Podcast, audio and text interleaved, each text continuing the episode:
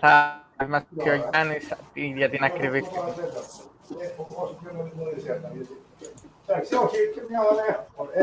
Κυρίες και κύριοι, καλησπέρα σας και καλώς ορίσατε σε ένα ακόμη σεμινάριο του κύκλου του περιοδικού Άρδιν της εταιρείας μελέτης του ελληνικού πολιτισμού και του Κογνώσκοτήν.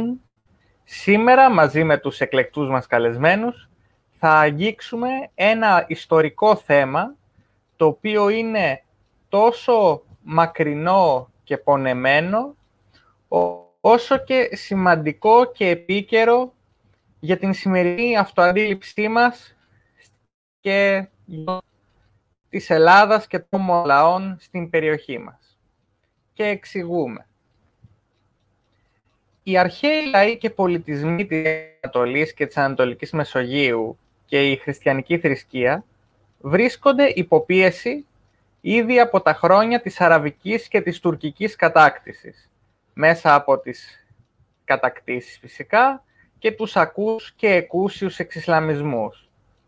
Οι ελπίδες του 19ου αιώνα, μέσα από τη μεταρρύθμιση της Οθωμανικής Αυτοκρατορίας και τις διάφορες υποσχέσεις, πως θα μπορούσε να υπάρξει μια ισότιμη και δημοκρατική μεταξέλεξη του παλαιότερου καθεστώτος, διαψεύστηκαν και αντιθέτως στις αρχές του 20ου αιώνα, με τον Πρώτο Παγκόσμιο Πόλεμο, είδαμε μεθοδική και συστηματική εξόντωση του χριστιανικού στοιχείου της Οθωμανικής Αυτοκρατορίας, το οποίο το 1900 αποτελούσε περίπου το 1 τέταρτο του πληθυσμού της Μέσης Ανατολής κορυφαίες στιγμές αυτού του δράματος υπήρξαν οι τρεις μεγάλες γενοκτονίες των Ελλήνων της Μικράς Ασίας, της Ανατολικής Θράκης και του Πόντου, με ορόσημα την απόβαση του Μουσταφά Κεμάλ το 1919 στον Πόντο και την καταστροφή της Μήνης το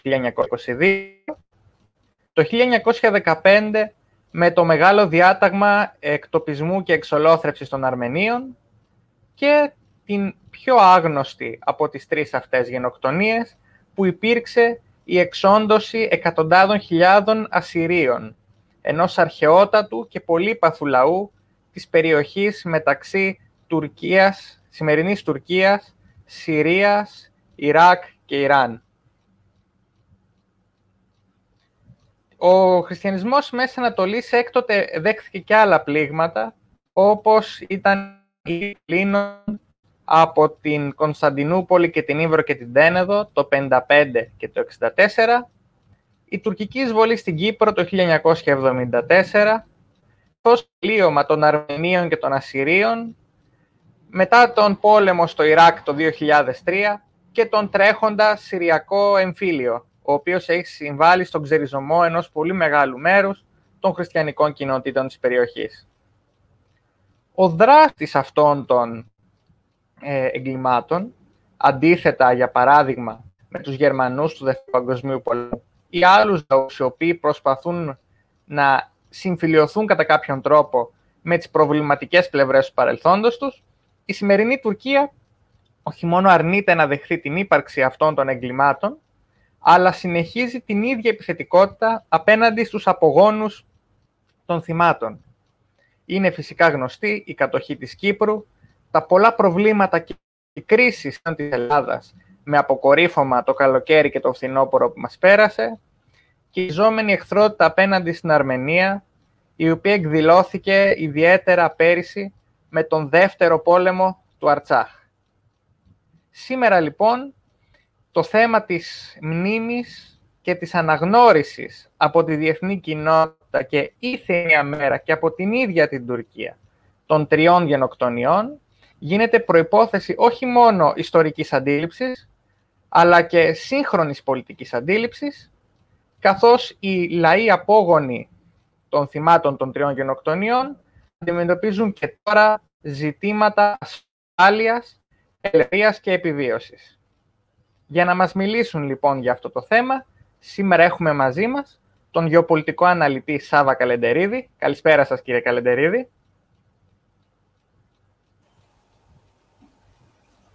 Ναι, καλησπέρα, καλησπέρα. τον κύριο Σέρκο Αγαμπατιάν, εκπρόσωπο της Εθνικής Αρμενικής Επιτροπής. Καλησπέρα σας. Καλησπέρα σας.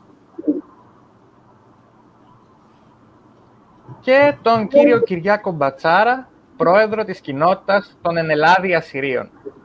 Ε, το σημερινό μας σεμινάριο θα ξεκινήσει... Καλησπέρα και εμείς σας ευχαριστούμε πολύ. Οι ομιλητές λοιπόν έχουν το λόγο μετά από εμένα και θα ακολουθήσουν ερωτήσεις. Καλεντερίδη, σας ακούμε. Ναι, καλησπέρα. Θα ήθελα καταρχάς να ευχηθώ κάθε επιτυχία στη σειρά των σεμιναρίων. Ε, ευχαριστώ για την πρόσκληση. Είναι χαρά και τιμή για μένα που ε, ε, συμμετέχω σε αυτό το σεμινάριο με απαγόνους δύο ιστορικών λαών που μαζί με τους Έλληνες υπέστησαν ακριβώς ε, έπεσαν θύματα ακριβώς του ίδιου σχεδίου ε, στην αρχή των Νεοτούρκων και μετά των Κεμαλικών.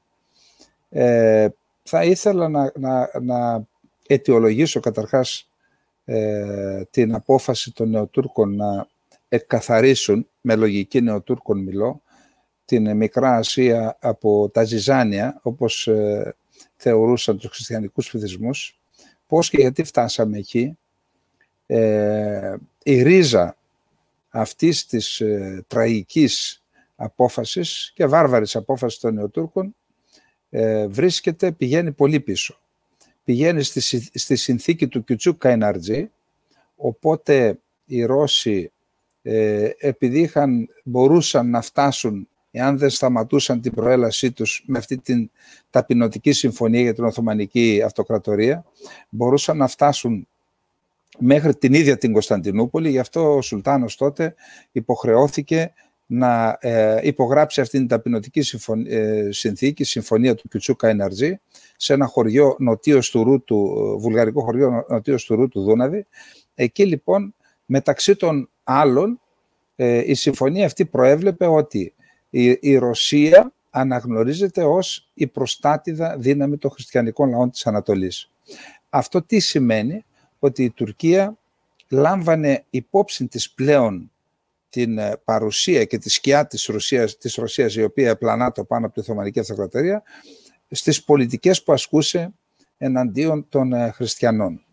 Ένας δεύτερος σταθμός, ε, χρονολογίας σταθμός θα έλεγα, ήταν ε, το λεγόμενο διάταγμα του Γκυλχανέ ή των Ρόδων ή, των, ή το Ροδόνα, το οποίο ε, με το οποίο ε, αναγνωρίστηκε για πρώτη φορά ε, το δικαίωμα των χριστιανών στην περιουσία, στην τιμή και στην υπόλοιψη και ακολούθησε μετά το χάτι Χουμαγιούν ένα δεύτερο διάταγμα με το οποίο για πρώτη φορά θεωρούνταν για την υψηλή πύλη χριστιανοί και μουσουλμάνοι ισότιμα μέλη της Οθωμανικής Αυτοκρατορίας.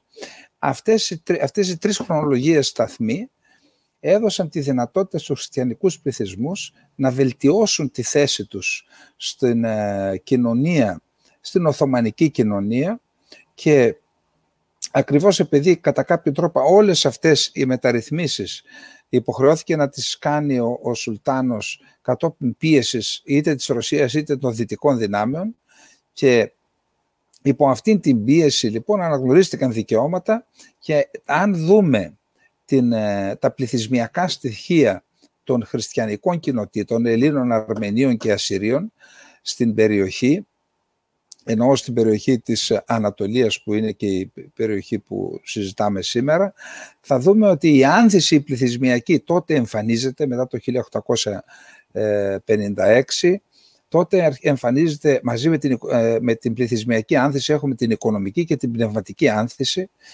και ε, σταδιακά έχουμε και αναφορές ε, ταξιδιωτικών συγγραφέων της Δύσης που λένε ότι οι χριστιανικοί πληθυσμοί είναι αυτοί οι οποίοι σταδιακά ελέγχουν μεγάλο μέρος της οικονομίας της Οθωμανικής Αυτοκρατορίας και μάλιστα ένας Γάλλος, ε, αν δεν κάνω λάθος ο Τουρνεφόρ, ένας Γάλλος ε, ε, ταξιδιωτικός συγγραφέας μιλάει για την κοιλάδα του Μεάνδρου και λέει ότι οι σκλάβοι γίνονται αφεντικά και τα αφεντικά σκλάβοι. Ότι οι Έλληνες αγοράζουν τις γέες των Οθωμανών. Αυτή η, η χρυσή εποχή θα έλεγα των χριστιανικών λαών ε, ε, συμπίπτει με την σοβαρή οικονομική κρίση που μαστίζει την ε, Οθωμανική Αυτοκρατορία, η οποία αναγκάζεται σταδιακά να μπει και στο Διεθνές Νομισματικό Ταμείο της εποχής. Δηλαδή, οι πιστωτές εγκαθίστανται στην Κωνσταντινούπολη, το Ντουιούμ Ουμουμιέ, έτσι λέγεται το ταμείο και αυτό εισπράττει τους φόρους για να ξεχρεώσει τα δάνεια και, τα εξωτερικό, και το εσωτερικό δανεισμό που έκανε η Οθωμανική Αυτοκρατορία. Αυτή λοιπόν η εξαθλίωση των οικονομικών της Οθωμανικής Αυτοκρατορίας σε συνδυασμό στον αντίποδά της είναι η, η, ο χρυσός ε, η, η χρυσή περίοδος των χριστιανικών λαών είναι που έχει αρχίσει να δημιουργεί την αίσθηση και στον ίδιο το Σουλτάνο τον Αβδούλ Χαμίτ, κυρίως όμως στην στρατιωτική και πολιτική γραφειοκρατία, ότι τελικά οι γκιαούριδες μας εκμεταλλεύονται και υπάρχει σοβαρός κίνδυνος εάν δεν ανακοπεί αυτή η άνθηση πληθυσμιακή, οικονομική και πνευματική των χριστιανών να έχουμε το φαινόμενο που βίωσαν οι Ρωμαίοι οι οποίοι είδαν την πρωτεύουσά τους στην ουσία ε, την, πρωτεύουσα της, ε, την πρωτεύουσά τους να μεταφέρεται στην Κωνσταντινούπολη και με μια ανέμακτη επανάσταση να δημιουργείται η Ανατολική Ρωμαϊκή Αυτοκρατορία με κυρίαρχο στοιχείο τους Έλληνες αλλά και τους Αρμενίους και τους Ασσύριους. Θεώρησαν λοιπόν ότι αν δεν κάνουν κάτι νομοτελειακά οδηγούνται εκεί τα πράγματα. Οι Αρμένοι ενώ οι Έλληνες εννοώ τους ε, φαναριώτες είχαν κατά παράδοση ε, ε, ε, κατήχαν θέσεις στο Υπουργείο Εξωτερικών αλλά και στο στόλο, η μεγάλη διερμηνής εννοώ, οι Αρμένοι είχαν παράδοση να κατέχουν θέσεις στο οικονομικό γίγνεσθε της Οθωμανικής Αυτοκρατορίας. Μάλιστα υπάρχουν σημαντικές προσωπικότητες Αρμενίων που διετέλεσαν είτε Υπουργοί Οικονομικών, είτε Πρόεδρος Γενικός Διευθυντής της Ziraat Bankası, της, της Αγροτικής Τράπεζας της Τουρκίας, που ήταν η σημαντικότερη. Γι' αυτό λοιπόν, αλλά και για άλλους λόγους, κυρίως όμως γι' αυτό, οι πρώτοι που υπέστησαν ε, γενοκτονία χωρίς κεντρικό σχεδιασμό, όπως ήταν ε, σε επόμενες φάσεις, ήταν οι Αρμένοι το 1894-1895. Οπότε και σφαγιάστηκαν, εάν είναι αυτά τα στοιχεία βρίσκω στις πηγές, περίπου 300.000 Αρμένοι. Δεν είναι μικρός ο αριθμός. Στη συνέχεια λοιπόν, μετά το 1895, ξεκίνησε λίγα χρόνια πριν, βλέπουμε να αναπτύσσεται το κίνημα των Νεοτούρκων, οι οποίοι θεωρούν ως υπέτειο της παρακμής, της παρακμιακής πορείας της Οθωμανικής Αυτοκρατορίας, το σύστημα του Σουλτάνου και εμπροκειμένο τον ίδιο τον Αβδούλ Χαμίτ, αλλά συνυπεύθυνος για αυτή την τραγική κατάσταση της Οθωμανικής Αυτοκρατορίας, η οποία ήδη διαλύεται, ειδικά μετά την ίδρυση του ελληνικού κράτους. Συνυπεύθυνοι λοιπόν είναι και οι Αρμένοι, για τους λόγους που σας είπα, αλλά και όλοι οι χριστιανικοί πληθυσμοί. Μετά λοιπόν από αυτή την κατάσταση, οι, οι, οι, οι νεότουρκοι παίρνουν ε, την εξουσία στα χέρια τους, πριν όμως με το 1908 κάνουν την εξέγερση και αμέσως μετά κάνουν τέσσερα συνέδρια. Μέχρι το 1912-1913 καταλαμβάνουν στην ουσία την εξουσία. Ξεκίνησαν την, επανά, την εξέγερσή τους από το 1908. Εκεί λοιπόν κάνουν τέσσερα συνέδρια. 1908, 1909, 1910, 1911. Τα συνέδρια αυτά τα κάνουν στην Θεσσαλονίκη, όπου σε αυτά τα συνέδρια αποφασίζεται, επειδή βλέπουν ότι θα χάσουν και τις βαλκανικές κτίσεις, είμαστε δηλαδή στις παραμονές των Βαλκανικών πολέμων και τότε οραματίζονται σε εισαγωγικό μιλό, σε εισαγωγικά μιλάω γιατί το όραμα έχει πάντα θετικό πρόσημο, οραματίζονται να δημιουργήσουν ένα εθνικό κράτος και όχι πολυεθνικό όπως ήταν η Οθωμανική Αυτοκρατορία στα εδάφη περίπου της σημερινής ε, Τουρκίας και αυτό το κράτος να υπακούει βασικά σε τέσσερις αρχές. Ένα κράτος, ένα έθνος, μια γλώσσα, μια θρησκεία. Τι σημαίνει όμως αυτό; Ε, ε, στην στα εδάφη που ε, σχεδίαζαν να ιδρύσουν το, την τουρκική δημοκρατία με βάση αυτές τις τέσσερις αρχές κατοικούσαν και άλλοι λαοί, χριστιανικοί λαοί και μουσουλμανικοί λαοί. Επειδή όμως οι αρχές ήταν ένα κράτος, ένα έθνος, μια γλώσσα, μια θρησκεία, εξαίρεσαν τους μουσουλμάνους, για τους οποίους είχαν άλλο σχέδιο, να τους αφομοιώσουν και να τους κάνουν όλους Τούρκους και έτσι θεώρησαν ότι ο μόνος τρόπος για να απαλλαγούν από τους χριστιανικούς πληθυσμούς ήταν η γενοκτονία. Επειδή ακούγονται πολλά και γράφονται πολλά και ενοχοποιούνται και οι Γερμανοί, οι Γερμανοί δεν είναι ο ηθήνων νους της γενοκτονίας. Ο ηθήνων νους είναι οι νεότουρκοι και η απόφαση ελήφθη σε αυτά τα τέσσερα συνέδρια που προανέφερα.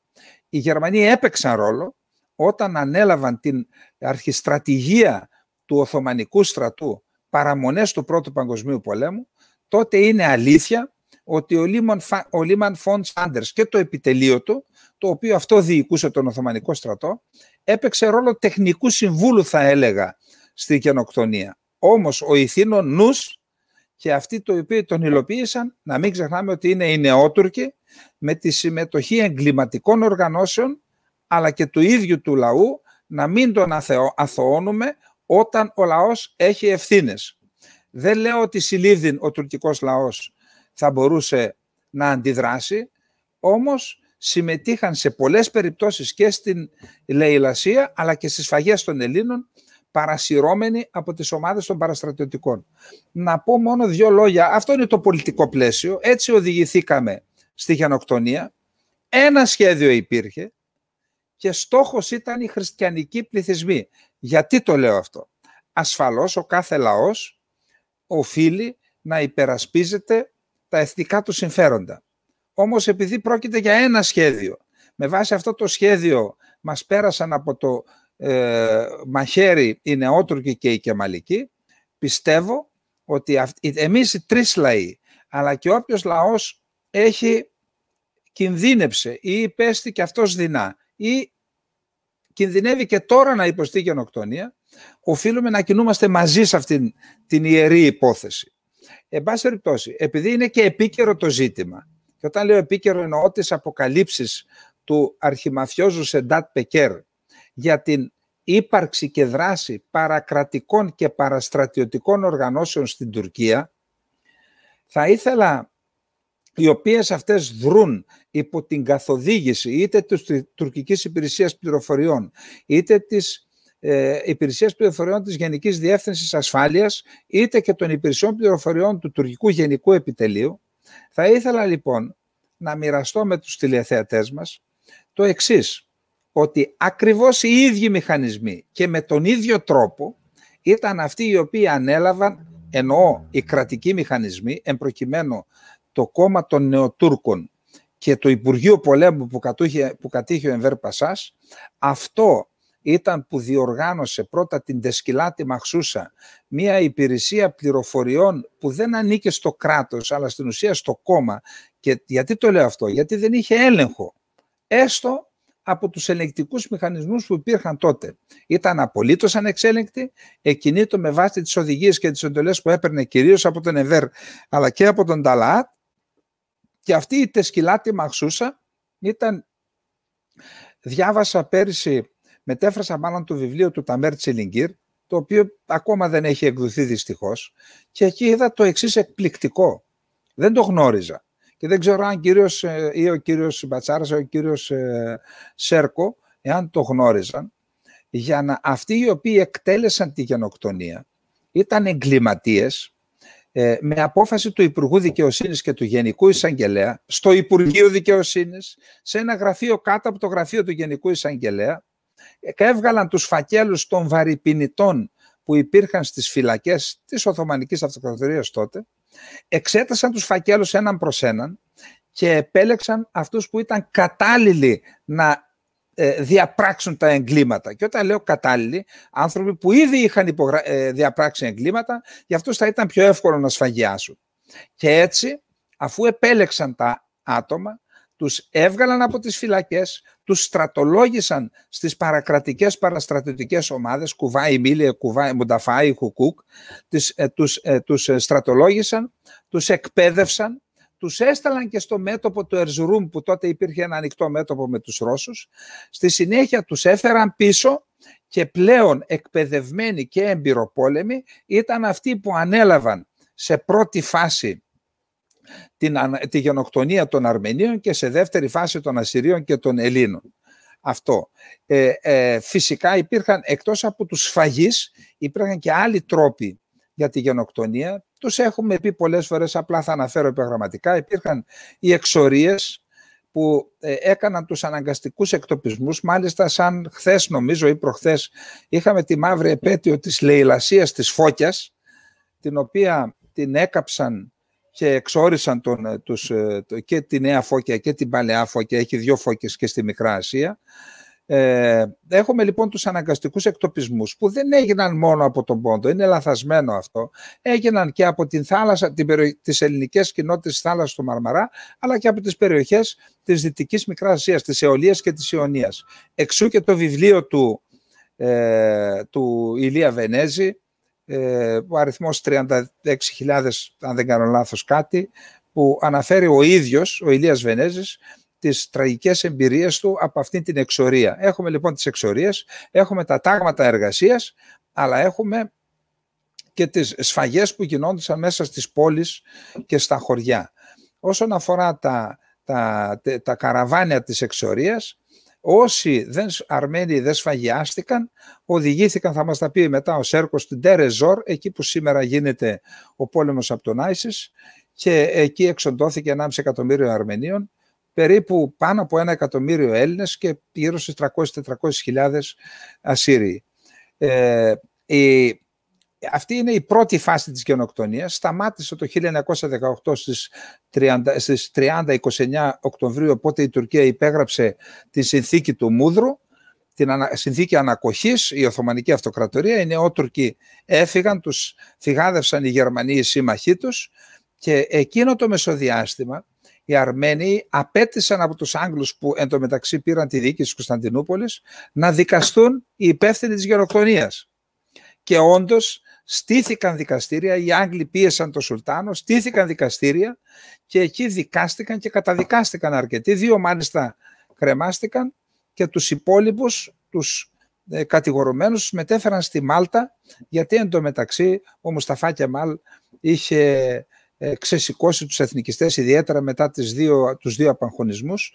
Υπήρχαν σοβαρές αντιδράσεις, μετέφερες στη Μάλτα και στη συνέχεια συνέλαβε ο Μουσταφάλ Κεμάλ τέσσερις Άγγλους αξιωματικούς στο Βαν, οι οποίοι ήταν εκεί νόμιμα, με την κατηγορία της κατασκοπίας, εκβίασε την Αγγλία, άλλο που δεν ήθελε εκεί η Αγγλία, και έτσι ε, έληξαν τα δικαστήρια εξαρτησίας της Μάλτας και ε, απελευθερώθηκαν οι οι, οι κατηγορούμενοι. Δεν θέλω να αναφέρω άλλα για τους Αρμενίους, πιστεύω ότι θα μας τα πει ο κύριος Σέρκο, απλά να πω ότι οι Αρμένοι δεν το έβαλαν κάτω. Και μετά τη διάλυση των δικαστηρίων έκαναν το σχέδιο Νέμεσης, ε, εκτέλεσαν 25 από τους βασικούς υπέτειους, τον 26ο τον σκότωσε ο ίδιος ο Μουσταφά Κεμάλ γιατί θεωρούσε ότι συμμετείχε σε μία κίνηση εναντίον του και στη συνέχεια ακολούθησαν αυτή την πετυχημένη στρατηγική που φτάσαμε ε, μέχρι και την αναγνώριση της γενοκτονίας από τον ίδιο τον πρόεδρο των ΗΠΑ της Αμερικής.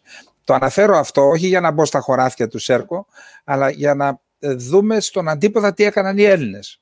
Οι Έλληνες λοιπόν που όφυλαν και αυτοί να κινηθούν παρά, ε, συνεργαζόμενοι με τους Αρμενίους και να προσαχθούν στα στρατοδικεία που στήθηκαν και αυτοί οι οποίοι διέπραξαν τα εγκλήματα εναντίον των Ελλήνων, ε, ε, θα έλεγα ότι κινήθηκαν σε μια άλλη λογική, τη λογική της συνεννόησης, νόμισαν ότι με την ανακοχή τελειώνουν όλα, ξαναγύρισαν στα σπίτια τους όσοι είχαν φύγει στα νησιά του Αιγαίου, όμως στις 19 Μαΐου αρχίζει η δεύτερη και σκληρότερη φάση με τη, του 19 με την απόβεση του Μουσταφά Κεμάλ στην, ε, ε στη μαρτυρική Αμισό. Εκεί θα ήθελα να αναφερθώ σε ένα γεγονός.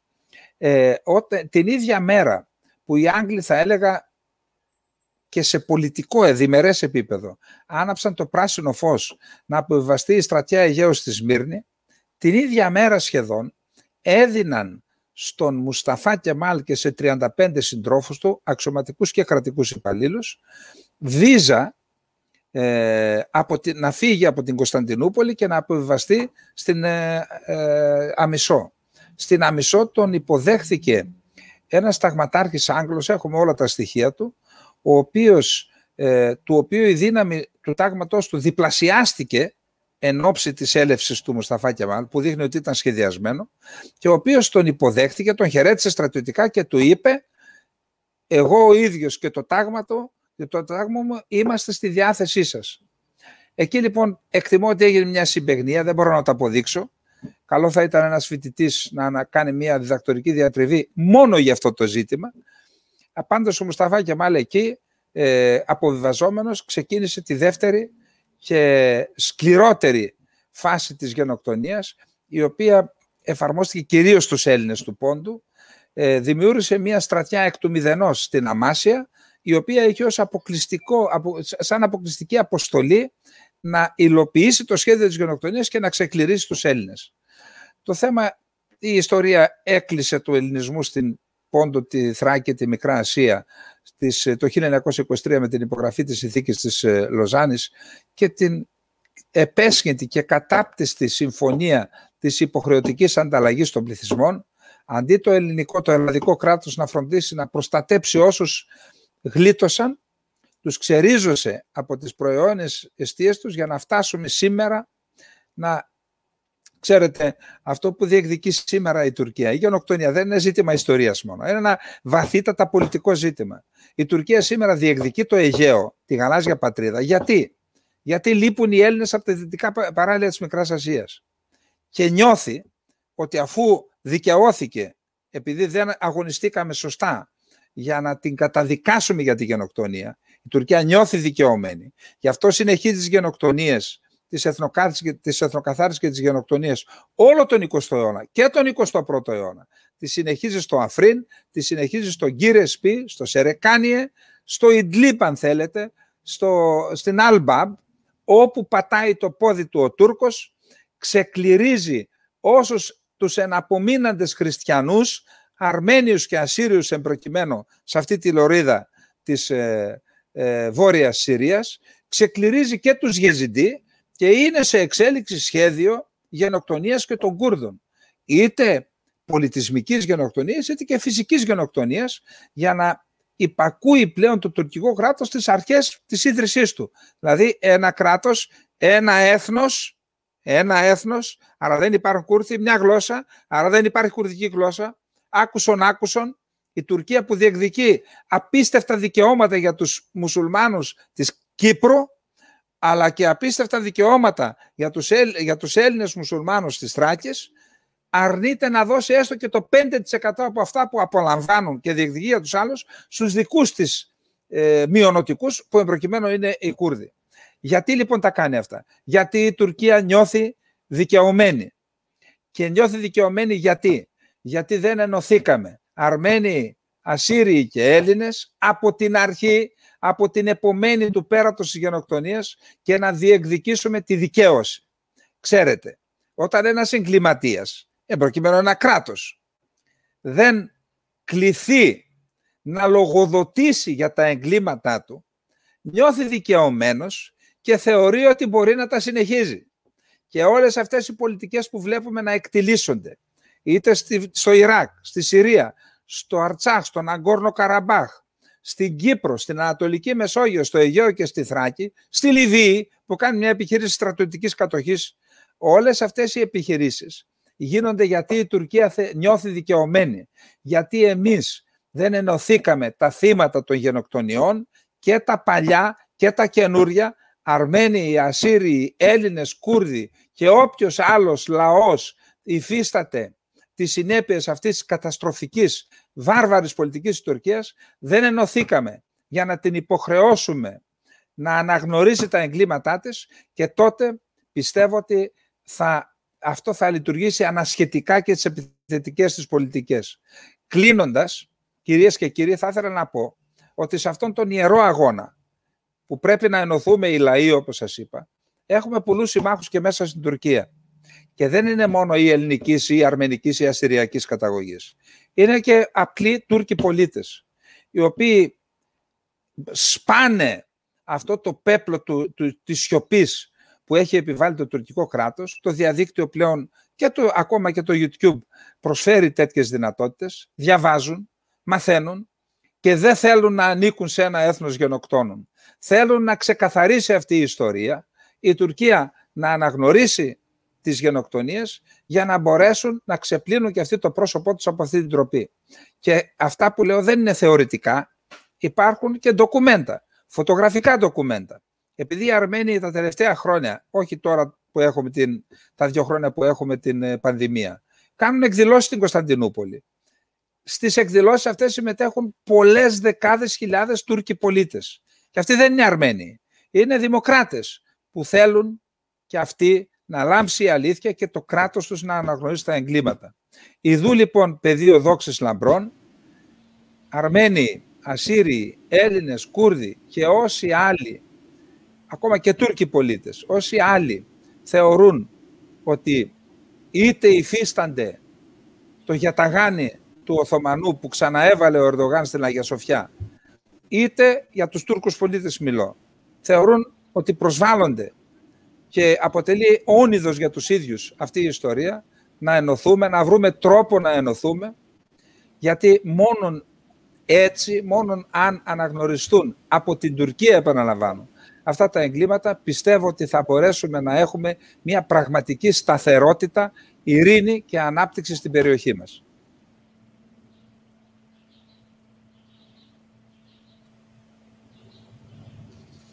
Σας ευχαριστούμε πάρα πολύ κύριε Καλεντερίδη ε, για την ε, πολύ ενδιαφέρουσα ε, εισήγησή σας. Ο λόγος τώρα στον κύριο Αγαμπατιάν. Καλησπέρα και από μένα. Ευχαριστώ πάρα πολύ για την πρόσκληση που απευθύνεται στην Αρμενική Εθνική Επιτροπή. Με τη σειρά μου, λοιπόν, θα προσπαθήσω και εγώ να επιβεβαιώσω τα όσα είπε ο κύριος Καλεντερίδης με πρόσθετα στοιχεία όσον αφορά τη την εξάλληψη του αρμενικού στοιχείου στην πρώην Οθωμανική Αυτοκρατορία. Το 1915 και 1916 η κυβέρνηση των Νεότουρκων διέταξε τη μαζική εξόντωση του αρμενικού πληθυσμού της Οθωμανικής Αυτοκρατορίας και η διαταγή αυτή σε μεγάλο ποσοστό εκτελέστηκε. Τα δύο τρίτα των Αρμενίων εξολοθρεύτηκαν. Αν και ο όρος γενοκτονία υιοθετήθηκε αργότερα το 1948, βρίσκει πλήρη εφαρμογή σε αυτό το έγκλημα που είναι η προσχεδιασμένη εξαφάνιση μιας εθνικής, εθνοτικής ή θρησκευτικής ομάδας. Η γενοκτονία αυτή υπήρξε η πρώτη στον 20ο αιώνα, την οποία διέπραξε ένα κράτος εναντίον των ίδιων των υπηκόων του. Μετά τις σφαγές του 1895-96 στις ανατολικές επαρχίες της αυτοκρατορίας που κατοικούνταν στην πλειοψηφία τους από Αρμένιους, η αναταραχή διατηρούνταν από τους Φενταίδες, ένα κίνημα αντίστασης που είχε οργανώσει η Αρμενική Επαναστατική Ομοσπονδία τα Συνακτουτιούν και στηριζόταν σε βάσεις που βρίσκονταν στο ρωσικό έδαφος. Αλλά η εξουσία του Σουλτάνου Αβδούλ Χαμίτ εξασθενούσε. Η Επανάσταση του 1908, υπό την καθοδήγηση του κόμματος Ένωση και Πρόοδος, τα μέλη του οποίου γνωστά με το όνομα Νεότουρκοι ήταν εκπεπιθήσεως εθνικιστές, εγκαθίδρυσε ένα συνταγματικό καθεστώς με μια κοινοβουλευτική εκπροσώπηση ανοιχτή στα πολιτικά κόμματα και στις μειονότητες. Αλλά πίσω από την πρόσωψη αυτή, ικανή να σαγηνεύσει τις ευρωπαϊκές δυνάμεις που έβλεπαν στο νεοτουρκικό κίνημα ως την τελευταία ευκαιρία για να αποφευχθεί η διάλυση της Οθωμανικής Αυτοκρατορίας, κρυβόταν μια φανατική βούληση. Αν οι νεότουρκοι ήθελαν να διαφυλάξουν την αυτοκρατορία, ονειρεύονταν επίσης τη δημιουργία ενός τεράστιου ομοιογενούς εθνολογικά κράτους που θα συνένωνε πολιτικά όλους τους τουρκόφωνους λαούς από το Βόσπορο ως την Κεντρική Ασία υπό το λάβαρο του παντουρκισμού και του μυθικού ονόματος του Τουράν. Είναι η ιρανική ονομασία του Τουρκες, Τουρκμενιστάν που θεωρείται η κοιτίδα των λαών αυτών, δηλαδή των Καζάχων, Ουσμπέκων, Τουρκμένιων και άλλων. Ο τουρανισμός αυτός, μια καθαρά ρατσιστική ιδεολογία, αναπτύχθηκε από το 1908 στο 1914 υπό τη διπλή όθηση των πολιτικών γεγονότων. Απόλυα του συνόλου σχεδόν των εδαφών της Ευρωπαϊκής Τουρκίας στους δύο Βαλκανικούς πολέμους και τη συμβολή των Τούρκων διανοουμένων. Έτσι, και ενώ οι Αρμένοι ήλπιζαν ότι με την έλευση του Οθωμανισμού που ευαγγελιζόταν την αδελφοσύνη των λαών της αυτοκρατορίας, η ζωή τους θα καλυτέρευε αυταπάτη που σχεδόν διακόπηκε από τις σφαγές της Κιλικίας το 1909 με 30.000 θύματα ομοεθνών τους, ο εθνικιστικός πυρετός των νεότουρκων ενισχυόταν και με αυτόν η πεποίθηση ότι η μοίρα του έθνους τους πεζόταν στην Ασία και ότι η αποστολή τους ήταν να χαράξουν το δρόμο του παντουρανισμού. Το πρώτο στάδιο αυτού του εγχειρήματος ήταν ο Νότιος Κάφκασος, όπου ανάμεσα σε αυτήν τη Ρωσική επαρχία και την Τουρκία κατοικούσαν και από τις δύο πλευρές των συνόρων Αρμένοι. Ήταν ένα εύθραστο εμπόδιο που πολλά μέλη της Κεντρικής Επιτροπής του Κόμματος Ένωση και Πρόοδος ήλπιζαν να ξεπεράσουν με την πρώτη ευκαιρία. Η ευκαιρία αυτή παρουσιάστηκε με την έκρηξη του Πρώτου Παγκοσμίου Πολέμου. Η Οθωμανική κυβέρνηση δίσταζε να εμπλακεί στη σύγκρουση, αλλά οι πιέσεις της Γερμανίας ήταν τέτοιες που η φιλογερμανική πτέρυγα της κυβέρνησης με επικεφαλής τον Υπουργό Πολέμου Εμβέρ υπερίσχυσε. Η Τουρκία τάχθηκε με το μέρος των κεντρικών δυνάμεων στις 2 Νοεμβρίου 1914. Οι υπεύθυνοι της αρμενικής κοινότητας είχαν καθορίσει από τον Αύγουστο τη στάση τους. Εύχονταν την ουδετερότητα της χώρας τους, αλλά αν αυτοί αναγκαζόνταν να εισέλθει στον πόλεμο, οι Αρμένοι θα εκπλήρωναν το καθήκον τους ως νομοταγείς Οθωμανοί πολίτες. Πράγμα που έκαναν. Με την είσοδο στον πόλεμο της Τουρκίας, ο Εμβέρ προετοίμασε την εισβολή στον Κάφκασο, που θα του άνοιγε το δρόμο για τον Μπακού, πετρελαϊκό κέντρο και πρωτεύουσα του Αζερβαϊτζάν. Χωρίς να περιμένει καλύτερες κλιματικές συνθήκες, χωρίς κατάλληλη στρατιωτική προετοιμασία, στην καρδιά του χειμώνα που εκείνη τη χρονιά ήταν ιδιαίτερα βαρύς, ενεπλάκη με την τρίτη στρατιά του στο αρμενικό οροπέδιο. Απέναντι στον πιο έτοιμο πόλεμο και εκπαιδευμένο ρωσικό στρατό, η τρίτη τουρκική στρατιά ιτήθηκε κατά κράτος στο Σαρικαμούς τον Ιανουάριο του 1915. Όσοι διασώθηκαν αναδιπλώθηκαν ατάκτως μέσα από τις επαρχίες που κατοικούνταν στην πλειοψηφία τους από Αρμένιους, τους οποίους Τούρκοι αξιωματικοί και στρατιώτες θεώρησαν υπεύθυνους για την ήττα τους. Η κατηγορία αυτή στηριζόταν εν μέρη στην ύπαρξη τεσσάρων λεγιώνων που σχηματίστηκαν από Αρμένιους του εξωτερικού και που η ρωσική κυβέρνηση είχε δημιουργήσει για να κατευθύνει τα ρωσικά στρατεύματα μέσα από τα δεδαλώδη αρμενικά υψίπεδα. Ωστόσο, οι Αρμένοι των Οθωμανικών απαρχιών δεν είχαν καμιά ευθύνη για αυτήν την απόφαση και δεν υπήρχε καμιά απόδειξη για την υποτιθέμενη προδοσία τους. Το κλίμα ήταν τεταμένο και οι Αρμένοι ηθήνοντες φοβόντουσαν το χειρότερο, ενώ η κυβέρνηση πάσχιζε να είναι καθησυχαστική από το Δεκέμβριο του 1914 η Κεντρική Επιτροπή του Κόμματος Ένωσης και Πρόοδος είχε αποφασίσει την εξόντωση των Αρμενίων. Η πιο σκληρή πτέρυγα αυτής της Επιτροπής διευθυνόταν από δύο γιατρούς, τον Ναζίμ και τον Μπεχαεντίν Σακύρ. Τον Φεβρουάριο του 1915, ο Σακύρ μετέβη στο Ερζερούμ για να διευκρινίσει τις λεπτομέρειες του σχεδίου εξολόθρευσης των Αρμενίων των Ανατολικών Επαρχιών. Από το 1911 η Επιτροπή Ένωσης και Πρόοδος είχε δημιουργήσει μια ειδική οργάνωση, μια παραστρατιωτική ομάδα που εξαρτιόταν από το Υπουργείο Πολέμου και ήταν επιφορτισμένη με αποστολές κατασκοπίας πέρα από τα σύνορα της αυτοκρατορίας. Το 1915, ένα μέρος αυτής της οργάνωσης υπήρχε στο Υπουργείο Εσωτερικών και με τη βοήθεια του Υπουργείου Δικαιοσύνης τοποθετήθηκε στο μυστικό πρόγραμμα λύσης του αρμενικού προβλήματος κατάδικοι του κοινού ποινικού δικαίου, όπως είπε προηγουμένως ο κ. Καλεντερίδης, αφέθηκαν ελεύθεροι από τις φυλακές και εκπαιδεύτηκαν σε στρατιωτικά κέντρα για να σχηματίσουν τα τάγματα ατάκτων, τους τσέτες. Η εντολή του Μπεχαεντίν Σακύρ του παρήχε απόλυτη εξουσία πάνω στους κυβερνήτες και νομάρχες. Για την εκτέλεση του σχεδίου εξόντωσης επιστράτευσε τα μέλη του κόμματος Ένωση και Πρόοδος. Το σχέδιο αυτό, που εποπτευόταν από τον Υπουργό Εσωτερικών Ταλάτ, εκτελέστηκε με ακρίβεια.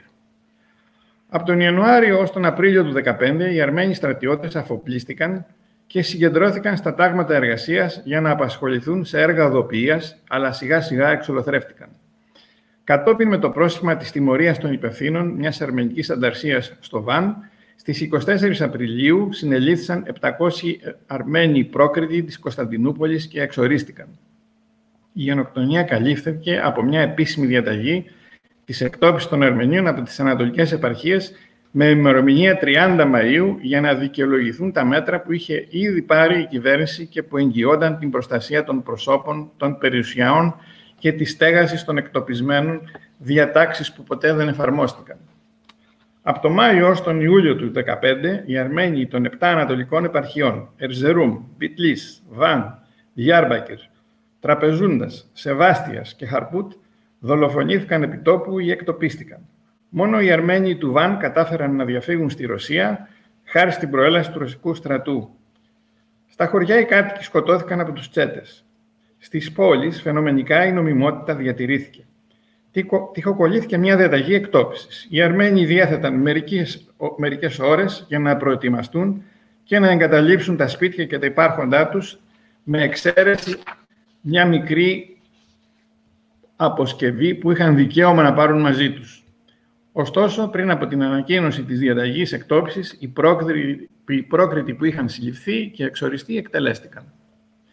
Το σχέδιο εξόντωσης. Μόλις ο πληθυσμός μιας πόλης συγκεντρωνόταν, οι ικανοί άντρες χωρίζονταν από τους υπόλοιπους και στέλνονταν κατά μικρές ομάδες στα περίχωρα της πόλης όπου θανατώνονταν. Γυναίκες, γέροι και παιδιά σχημάτισαν καρβάνια και έπαιρναν τον δρόμο της εξορίας. Οι εξόριστοι δεν έπρεπε να φτάσουν, ή έστω ένας μικρός αριθμός τους, στο τέλος της πορείας τους στο Χαλέπι της Συρίας. Πέθαναν στον δρόμο από τις επιθέσεις των Τσετών, των Κούρδων ομάδων και των τουρκικών πληθυσμών, ενώ οι χωροφύλακες που τους συνόδευαν δεν έκαναν το παραμικρό για να τους προστατέψουν, ή από τις ε, κακουχίες, την πείνα, τη δίψα, τις αρρώστιες που τους αποδεκάτιζαν. Τον Αύγουστο του 1915 οι νεότουρκοι είχαν πραγματοποιήσει το πρώτο μέρος του σχεδίου τους της οριστικής λύσης του αρμενικού ζητήματος. Δεν υπήρχαν πια Αρμένοι σε μια περιοχή όπου έζησαν και επιβίωσαν πάνω από τρεις χιλιετίες από τα λεπάλληλα κύματα των εισβολέων. Το δεύτερο μέρος του σχεδίου αφορούσε την εξόντωση των Αρμενίων στο υπόλοιπο της αυτοκρατορίας. Ξεκίνησε τον Αύγουστο του 1915 και ολοκληρώθηκε τον Ιούλιο του 1916. Μόνο οι Αρμένοι της Κωνσταντινούπολης που βρίσκονταν κοντά στις διπλωματικές αποστολές και αυτή της Μύρνης που προστατεύονταν από τον Γερμανό στρατηγό Λίμαν Φον Σάντερς κατάφεραν να γλιτώσουν από το καταχθόνιο αυτό σχέδιο που δεν άφησε απείρακτους ούτε τους Αρμένιους καθολικούς παρά τις παρεμβάσεις του Βατικανού και της Αυστρίας. Σε αυτή την τελική φάση, η κυβέρνηση απέφυγε τις δολοφονίες επιτόπου και εκτέλεσε πιο αυστηρά τη διαταγή εκτόπισης που είχε αρχικά περιορίσει στις ανατολικές επαρχίες. Πράγματι, σε αυτές τις περιοχές, μακριά από το θέατρο των στρατιωτικών επιχειρήσεων, η εκτόπιση δεν μπορούσε να δικαιολογηθεί. Ο αρμενικός πληθυσμός οδηγήθηκε σιδηροδρομικός προς το Χαλέπι. Αλλά καθώς το δίκτυο δεν είχε ολοκληρωθεί, οι εξόριστοι έπρεπε να περπατήσουν μεγάλες αποστάσεις για να παρακάψουν τις υποδιάνοιξοι σύραγγες στην οροσυρά του Ταύρου. Οι περισσότεροι κατάφεραν να φτάσουν στο Χαλέπι και να στιβαχτούν σε αυτοσχέδια στρατόπεδα όπου οι συνθήκες υγιεινής ήταν άθλιες.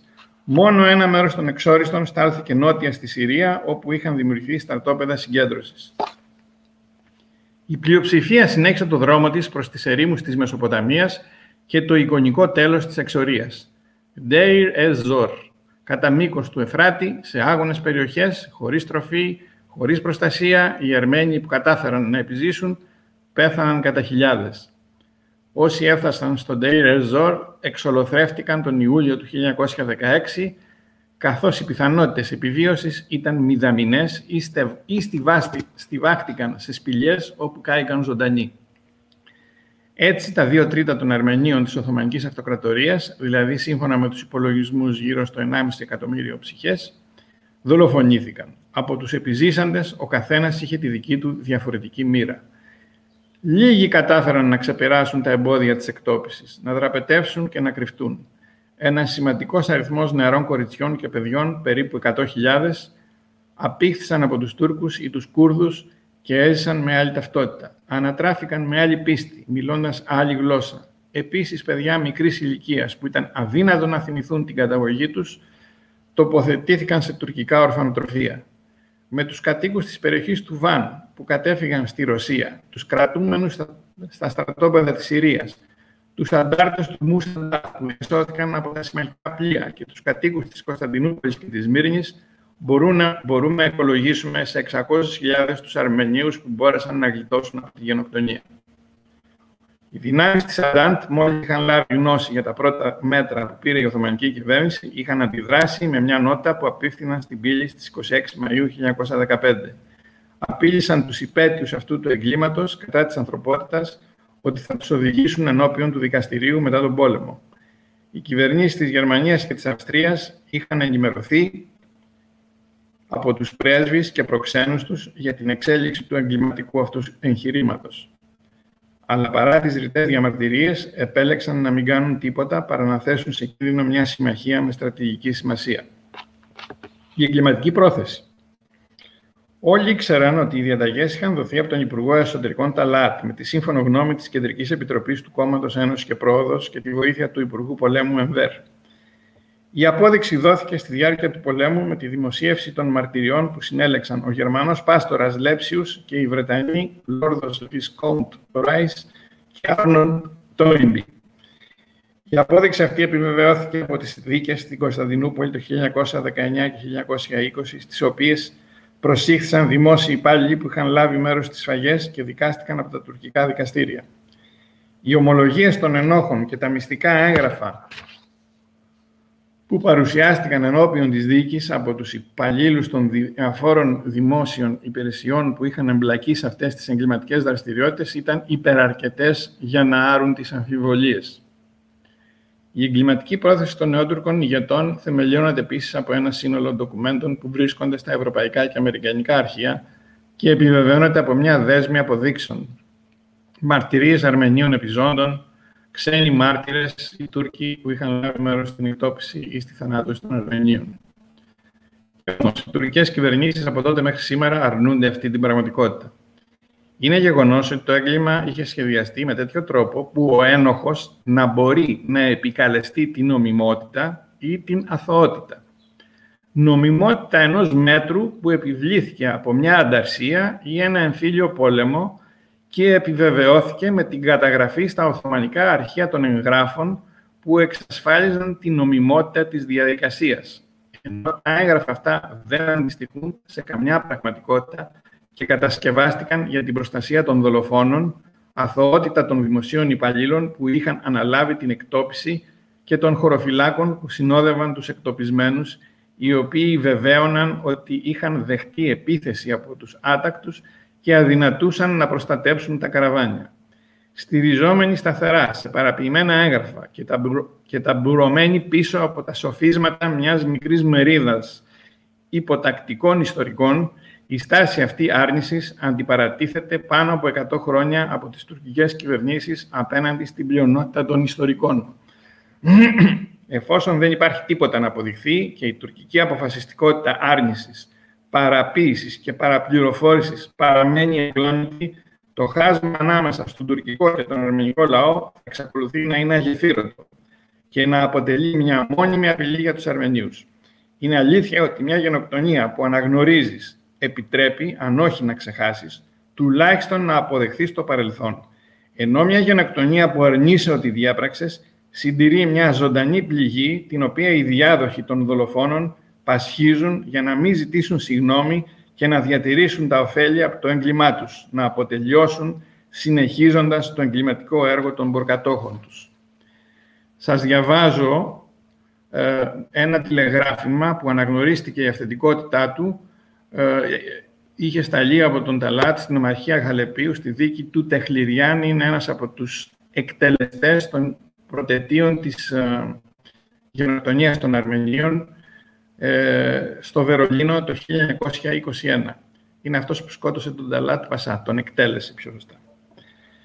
Πρέπει να τεθεί τέλος στην ύπαρξή τους. Σύμφωνα με προηγούμενη κοινοποίηση, σας γνωρίζουμε ότι η κυβέρνηση έχει αποφασίσει την ολοσχερή εξόντωση των Αρμενίων που διαβιούν στην Τουρκία. Όποιος αντιτεθεί σε αυτή τη διαταγή και σε αυτή την απόφαση δεν θα μπορεί να αποτελεί μέλος πια της διοίκησης, χωρίς καμιά διάκριση για τις γυναίκες, τα παιδιά και τους ανάπηρους, όσο τραγικά και αν είναι τα μέσα εξόντωσης και αφού καταπληγεί η φωνή της συνείδησης, πρέπει να τεθεί τέλος στην ύπαρξή τους. Σας διαβάζω επίσης ένα απόσπασμα το βιβλίο του Αμερικανού πρεσβευτή Henry Morgenthau, 26 μήνες στην Τουρκία, Αύγουστος 1915. Ο διάλογος αυτός μεταξύ ε, του Ταλάτ και του Henry Morgenthau. Λέει ο Ταλάτ, δεν αξίζει τον κόπο να επιχειρηματολογούμε, απάντησε ο Ταλάτ. Έχουμε ήδη εκαθαρίσει τα τρία τέταρτα των Αρμενίων. Δεν υπάρχουν πια στο Πιτλής, ούτε στο Βαν, ούτε στο Ερζερούμ. Το μίσος ανάμεσα στις δύο φυλές είναι τόσο μεγάλο που πρέπει να τελειώνουμε με αυτό τους, αλλιώς θα πρέπει να φοβόμαστε την εκδίκησή τους. Απαντάει ο Μόργεντάου. Αφού δεν ενδιαφέρεστε καθόλου από ανθρωπιστική άποψη, του παρατήρησα, δεν σκεφτόσαστε τις ηλικέ απώλειες. Οι Αρμένοι είναι αυτοί που συμβάλλουν στην ευημερία της χώρας. Είναι επικεφαλής σε πολλές από τις βιομηχανίες σας και είναι από τους μεγαλύτερους χορηγούμενους σας. Τι θα γίνει με το εμπόριό σας αν τους εξοντώσετε; Απαντάει ο Ταλάτ. Αδιαφορούμε για τις οικονομικές συνέπειες. Εκτιμήσαμε και ξέρουμε ότι θα, δεν θα ξεπεράσουν τις 5 εκατομμύρια λίρες. Αυτό δεν μας ανησυχεί. Σας ζήτησα να έρθετε εδώ για να σας γνωρίσω ότι η στάση σας σε αυτό το ζήτημα είναι ξεκάθαρη. Ότι η στάση μας σε αυτό το ζήτημα είναι ξεκάθαρη. Και τίποτα δεν μπορεί να την αλλάξει. Δεν θέλουμε πια να δούμε Αρμενίους στην Ανατολία. Μπορούν να ζήσουν στην έρημο, αλλά πουθενά αλλού.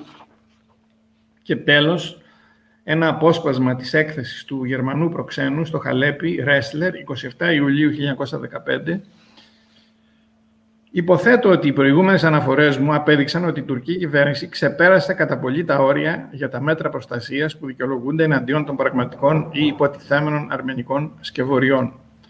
Και με την επέκταση των ταραχών στις γυναίκες και στα παιδιά, των οποίων την εκτέλεση επέβαλε στις αρχές με, με την πιο σκληρή και άκαμπτη μορφή τους, η κυβέρνηση αυτή επιδιώκει συνειδητά την καταστροφή του μεγαλύτερου δυνατού τμήματος του αρμενικού λαού με μέσα που χρησιμοποιούνταν στην αρχαιότητα και που είναι ανάξια μιας κυβέρνησης, η οποία θέλει να είναι σύμμαχος της Γερμανίας.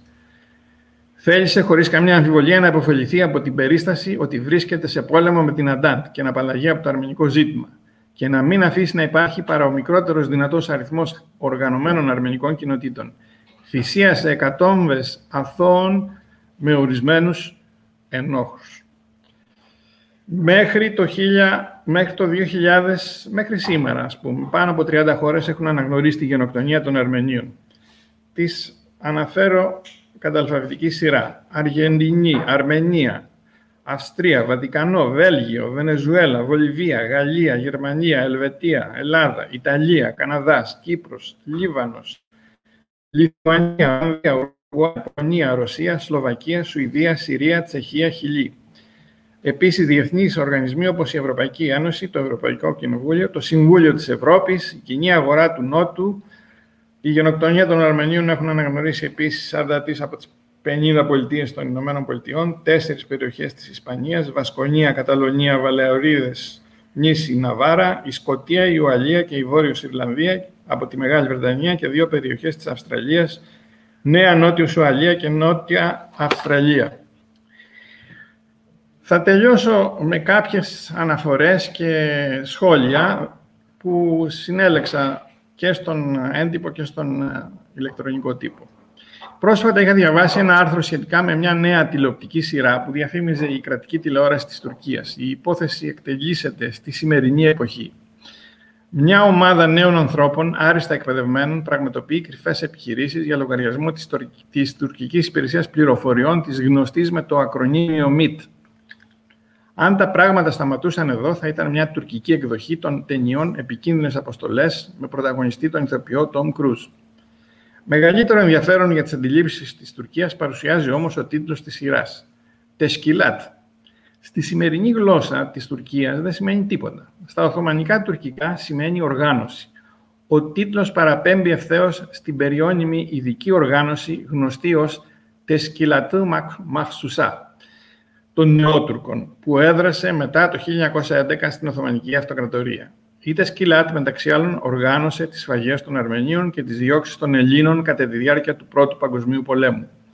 Στην ιστοσελίδα της τουρκικής υπηρεσίας πληροφοριών ΜΙΤ, η ειδική οργάνωση αναφέρεται ως ο προπάτορας, ο προπάτορας της. Προφανώς δεν δίνονται άλλες λεπτομέρειες για τη δράση της. Για να αντιληφθούμε τις αντιστοιχίες, είναι σαν να έδειχνε σήμερα η γερμανική κρατική τηλεόραση μια σειρά με τον τίτλο «Gestapo», στην Τουρκία όμως θεωρείται αυτονόητο να χρησιμοποιούν με υπερηφάνεια τον όρο τεσκυλάτ. Ο, όρος, ο, όρο, ο λόγος είναι απλός. Η ιστορική μνήμη του Δευτέρου Παγκοσμίου Πολέμου είναι ζώσα στη Γερμανία, διότι κάποιοι ισχυροί εξωτερικοί παράγοντες απέτησαν από ένα λαό να σταθεί απέναντι στα εγκλήματά του. Εδώ μάλιστα δεν ισχύει αυτό που λέμε στην Ελλάδα. Δεν φταίνε τα παιδιά για όσα έκαναν οι προγονείς τους. Ο γερμανικός λαός αισθάνεται ή καλύτερα έμαθε να αισθάνεται συλλογική ευθύνη για όσα συνέβησαν επί Χίτλερ. Αντιθέτως, η Τουρκία δεν στάθηκε ποτέ απέναντι στην ιστορία της. Σύμφωνα με την προβληματική Οθωμανική απογραφή του 2014, οι μη μουσουλμανικοί πληθυσμοί, Έλληνες, Αρμένοι, Ασσύριοι, Εβραίοι, που κατοικούσαν στα εδάφη της σημερινής Τουρκίας, ανέρχονταν τουλάχιστον στο 20% του, συνόλου, του συνολικού πληθυσμού. Μετά το 1922 και πριν εφαρμοστεί η Συμφωνία περί ανταλλαγής, είχαν μειωθεί στο 2,5%. Η τουρκική στάση δεν είναι τυχαία. Η συνθήκη της Λοζάνης αδιαφόρησε πλήρως για την εκαθάριση και τις σφαγές όλων των μη μουσουλμανικών πληθυσμών μεταξύ 1914-1922. Γιατί δεν έγινε τίποτα στη Λοζάνη, διότι απλούστατα επικράτησε η αγγλοσαξονική αντίληψη. Μα αυτή είναι η Τουρκία. Τι σημασία έχουν όλα αυτά για το σήμερα, τι μας ενδιαφέρουν γεγονότα που συνέβησαν πριν από 106 χρόνια, είναι απλώς ένα ιστορικό καθήκον, ένα μνημόσυνο προς τους νεκρούς; Η απάντηση είναι απλή. Ζητάμε την αναγνώριση για να μην το δούμε να επαναλαμβάνεται, για να μην επανέρχεται ως υποχρέωση στις επόμενες γενναίες, να μην ξεχνάμε ποτέ, για να μην τα ξαναζήσουμε. Και έρχομαι τώρα στο Ισραήλ. Και θα τελειώσω. Γιατί το Ισραήλ δεν έχει αναγνωρίσει τη γενοκτονία των Αρμενίων; Τη στιγμή που όλη η παγκόσμια κοινότητα επιδοκίμασε την απόφαση του Αμερικανού Προέδρου Τζο Μπάιντεν να αναγνωρίσει επισήμως τη γενοκτονία των Αρμενίων από τις ΗΠΑ, το Ισραήλ εξακολουθεί να μην αναγνωρίζει την πρώτη οργανωμένη γενοκτονία που πραγματοποιήθηκε στη σύγχρονη ιστορία. Το ζήτημα Τελειώνω. Ε. Το ζήτημα έρχεται τελευταία στο προσκήνιο και είναι χαρακτηριστικά τα δημοσιεύματα του Ισραηλινού τύπου που καλούν την Ισραηλινή κυβέρνηση να προχωρήσει σε αναγνώριση της γενοκτονίας των Αρμενίων που υπήρξε μια εκστρατεία οργανωμένου σφαγιασμού 1,5 εκατομμυρίου ανθρώπων, η οποία αποτέλεσε πηγή έμπνευσης για το ολοκαύτωμα που οργάνωσαν μετέπειτα οι Ναζί. Είναι χαρακτηριστικό πως οι νεότουρκοι δεν είχαν δείξει έλεος ούτε στα γυναικόπαιδα όπως ακριβώς και το χιτλερικό καθεστώς. Μάλιστα, είναι γνωστός ο θαυμασμός που έτρεφε ο Αδόλφος Χίτλερ για τον ίδιο τον ιδρυτή της τουρκικής δημοκρατίας και μάλατα Τούρκ, όπως απέδειξε στην κλασική του πλέον μελέτη Ατατούρκ και Ναζί, ο Ήχριγκ Στεφάν με τους Γερμανούς έθνικο-σοσιαλιστές να ταυτίζουν τους Αρμένιους και τους Έλληνες της Οθωμανικής Αυτοκρατορίας με τους Γερμανούς Εβραίους, τους οποίους αδειμονούσαν να αντιμετωπίσουν με τις γενοκτονικές μεθόδους των Νεότουρκων και των Κεμαλιστών. Είναι εξάλλου γνωστή η περίφημη φράση που αποδίδεται στο Χίτλερ. Ποιος θυμάται τη γενοκτονία των Αρμενίων το 1939. Το είχε πει. Η παράδοση του Ισραήλ, εκ πρώτης όψεως του Ισραήλ, απέφευγε να αναγνωρίσει τη γενοκτονία των Αρμενίων ακριβώς για τον ίδιο λόγο που απέφευγαν και οι Αμερικανοί, για να μην διαταραχθούν οι σχέσεις του με την Τουρκία, Πάντως, χώρες όπως η Ολλανδία, που επίσης έχει καλές οικονομικές σχέσεις με την Τουρκία, έχουν αναγνωρίσει τη γενοκτονία των Αρμενίων. Εξάλλου, αυτό το δεδομένο θα μπορούσε να γίνει κατανοητό τις προηγούμενες δεκαετίες, όταν η Τουρκία ήταν το μοναδικό μουσουλμανικό κράτος που αναγνώριζε το Ισραήλ και οι δύο χώρες είχαν αγαστούς διπλωματικούς, στρατιωτικούς και οικονομικούς δεσμούς. Τη στιγμή που το Ισραήλ βλέπει θετικά τη δημιουργία κουρδικού κράτους, με πολλούς Ισραηλινούς αξιωματούχους να συγκρίνουν παλαιότερα τους Κούρδους Πεσμεργά με τους σιωνιστές αντάρτες του Μεναχέμ Μπέγκιν, αποφεύγει την αναγνώριση της γενοκτονίας των Αρμενίων παρά την κοινή οδυνηρή ιστορική εμπειρία των δύο λαών. Ο Ισραηλινός τύπος αναρωτιέται όλο και πιο έντονα αν υπάρχει πλέον λόγος να εμένει σε αυτή τη στάση του Ισραήλ, όταν ο Ταγί Περντογάν υποστηρίζει την Ισλαμική Χαμάς και καταφέρεται εναντίον του Ισραήλ, χρησιμοποιώντας ακόμα και ανοιχτά αντισημιτικούς χαρακτηρισμούς, αν και όχι με την ίδια συχνότητα όπως μερικά χρόνια πριν. Καθώς ο Τούρκος Πρόεδρος αποπειράται να αναθερμάνει τις σχέσεις του με το εβραϊκό κράτος με εξαιρετικά περιορισμένη επιτυχία. Το Τελαβή δεν θυμήθηκε τη γενοκτονία των Αρμενίων ούτε και στη σύγκρουση του Ναγκόρνο Καραμπάχ, όπου τα Ισραηλινά όπλα συνεισέφεραν στη νίκη των Αζέρων εις βάρος των Αρμενίων, από κοινού φυσικά με την τουρκική υποστήριξη στο αδελφό έθνος του Αζερβαϊτζάν. Μάλιστα, ο Αζέρος πρόεδρος είχε αποπειραθεί να λειτουργήσει ως μεσολαβητής για την αποκατάσταση των σχέσεων Τουρκίας και Ισραήλ, διαβεβαιώνοντας τους Ισραηλινούς πως ο Ερντογάν δεν είναι αντισημίτης, αλλά επηρεαζόταν από συμβούλους του, οι οποίοι έχουν πλέον απομακρυνθεί. Το μικρό αριστερό κόμμα Μερέτς, που προτείνει σχέδιο νόμου, το, που το 2018 για την αναγνώριση της γενοκτονίας των Αρμενίων, το οποίο τελικά δεν είχε προχωρήσει από την Ισραηλινή κυβέρνηση. Γενικότερα, οι όποιες πρωτοβουλίες αναγνώρισης της γενοκτονίας δεν συναντούσαν μεγάλη υποστήριξη στην Κνεσέτ, την ίδια στιγμή που ο Ερντογάν επιτίθενταν με μανία στο Ισραήλ, ταυτίζοντάς το με τους Ναζί, μια σύγκριση προσβλητική για τα θύματα του ολοκαυτώματος, πόσο μάλλον όταν προέρχεται από μια χώρα σαν την Τουρκία. Μια Τουρκία που σε αντίθεση με τη σημερινή Γερμανία εγκομιάζει ανοιχτά τις πιο σκοτεινές περιόδους της ιστορίας της. Ο ίδιος ο Τούρκος πρόεδρος Ερντογάν ύμνησε ανοιχτά τον Εμβέρ Πασά, τον προτεργάτη της γενοκτονίας των Αρμενίων, κατά την επίσκεψή του στον Πακού.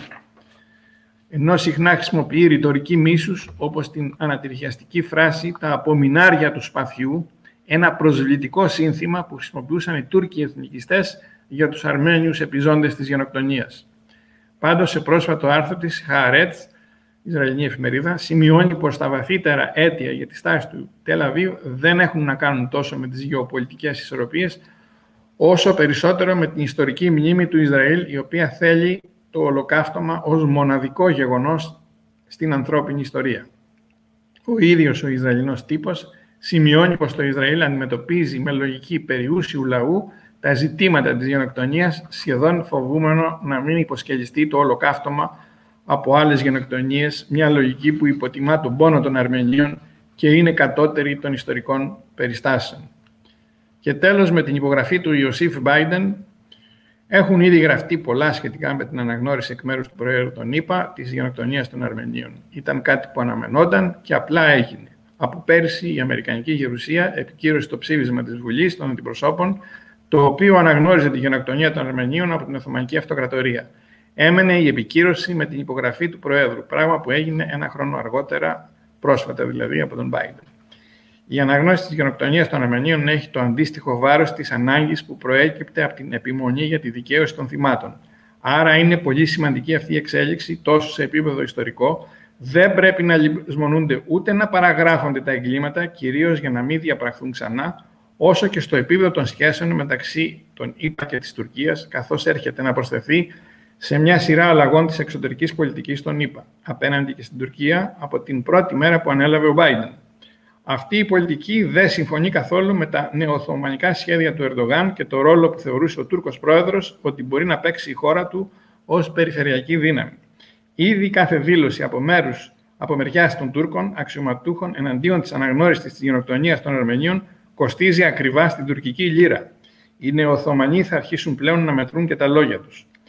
Κάθε χρόνο αυτή την ημέρα θυμόμαστε τις ζωές όλων εκείνων που πέθαναν στη, πέθαναν στη γενοκτονία των Αρμενίων κατά τη διάρκεια της περίοδου της Οθωμανικής Αυτοκρατορίας και δεσμευόμαστε να αποτρέψουμε ξανά μια τέτοια θηριωδία, τόνισε ο πρόεδρος των ΗΠΑ, Τζο Μπάιντεν.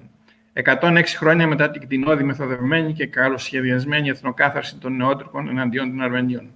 Να σημειώσουμε εδώ ότι ο όρος γενοκτονία προέρχεται από δύο ελληνικές λέξεις. Το γένος και το ρήμα κτίνο που σημαίνει φωνεύω. Προέρχεται δηλαδή από τη γλώσσα που δημιούργησε τον δυτικό πολιτισμό όπου θεμελιώθηκαν οι αρχές και οι αξίες του ανθρωπισμού. Ο όρος χρησιμοποιήθηκε για πρώτη φορά από τον Ραφαέλ Λέμκιν, όπως είχαμε πει προηγουμένως, έναν Πολωνοεβραίο δικηγόρο, καθηγητή του Πανεπιστημίου του Yale, τον Νοέμβριο του 1944, στο βιβλίο του Axis Rule in Occupied Europe, που αναφερόταν στα εγκλήματα που γίνονταν από τη Γερμανία και τους συμμάχους της στην τότε κατεχόμενη Ευρώπη. Η Τουρκία πλέον καταγράφεται διεθνώς ως η χώρα που είναι υπεύθυνη για την πρώτη γενοκτονία του 20ου αιώνα, ως μια χώρα δειλή που δεν αντέχει το βάρος της ιστορίας της. Ένα γένος μικρό που δεν μπορεί να ζητήσει συγγνώμη. Η Τουρκία πλέον είναι υπόλογη απέναντι στη διεθνή κοινότητα για εγκλήματα κατά της ανθρωπότητας και του, και του πολιτισμού, το ότι δεν αναγνωρίζει τα εγκλήματά της ως γνήσιος συνεχιστής της Μεγάλης Οθωμανικής Αυτοκρατορίας, όπως διατείνεται σε όλους τους τόνους, υπερήφανα, την καθιστά υπόλογη και απέναντι στην ιστορία. Και μιας και μιλάμε για την ιστορία, πάγια τακτική της Τουρκίας είναι να ισχυρίζεται ότι ο χώρος της Μικράς Ασίας είναι δικός της χώρος και ότι δεν πρόκειται να ανεχθεί άλλα έθνη. Και όμως οι Τούρκοι είναι οι τελευταίοι που εγκαταστάθηκαν στη Μικρά Ασία. Και παρά το ότι κυριάρχησαν μέσα από σφαγές και διωγμούς, εξακολουθούν να αποτελούν μειοψηφία σε αυτόν τον χώρο που κατοικείται από διάφορες εθνότητες από τα πανάρχια χρόνια.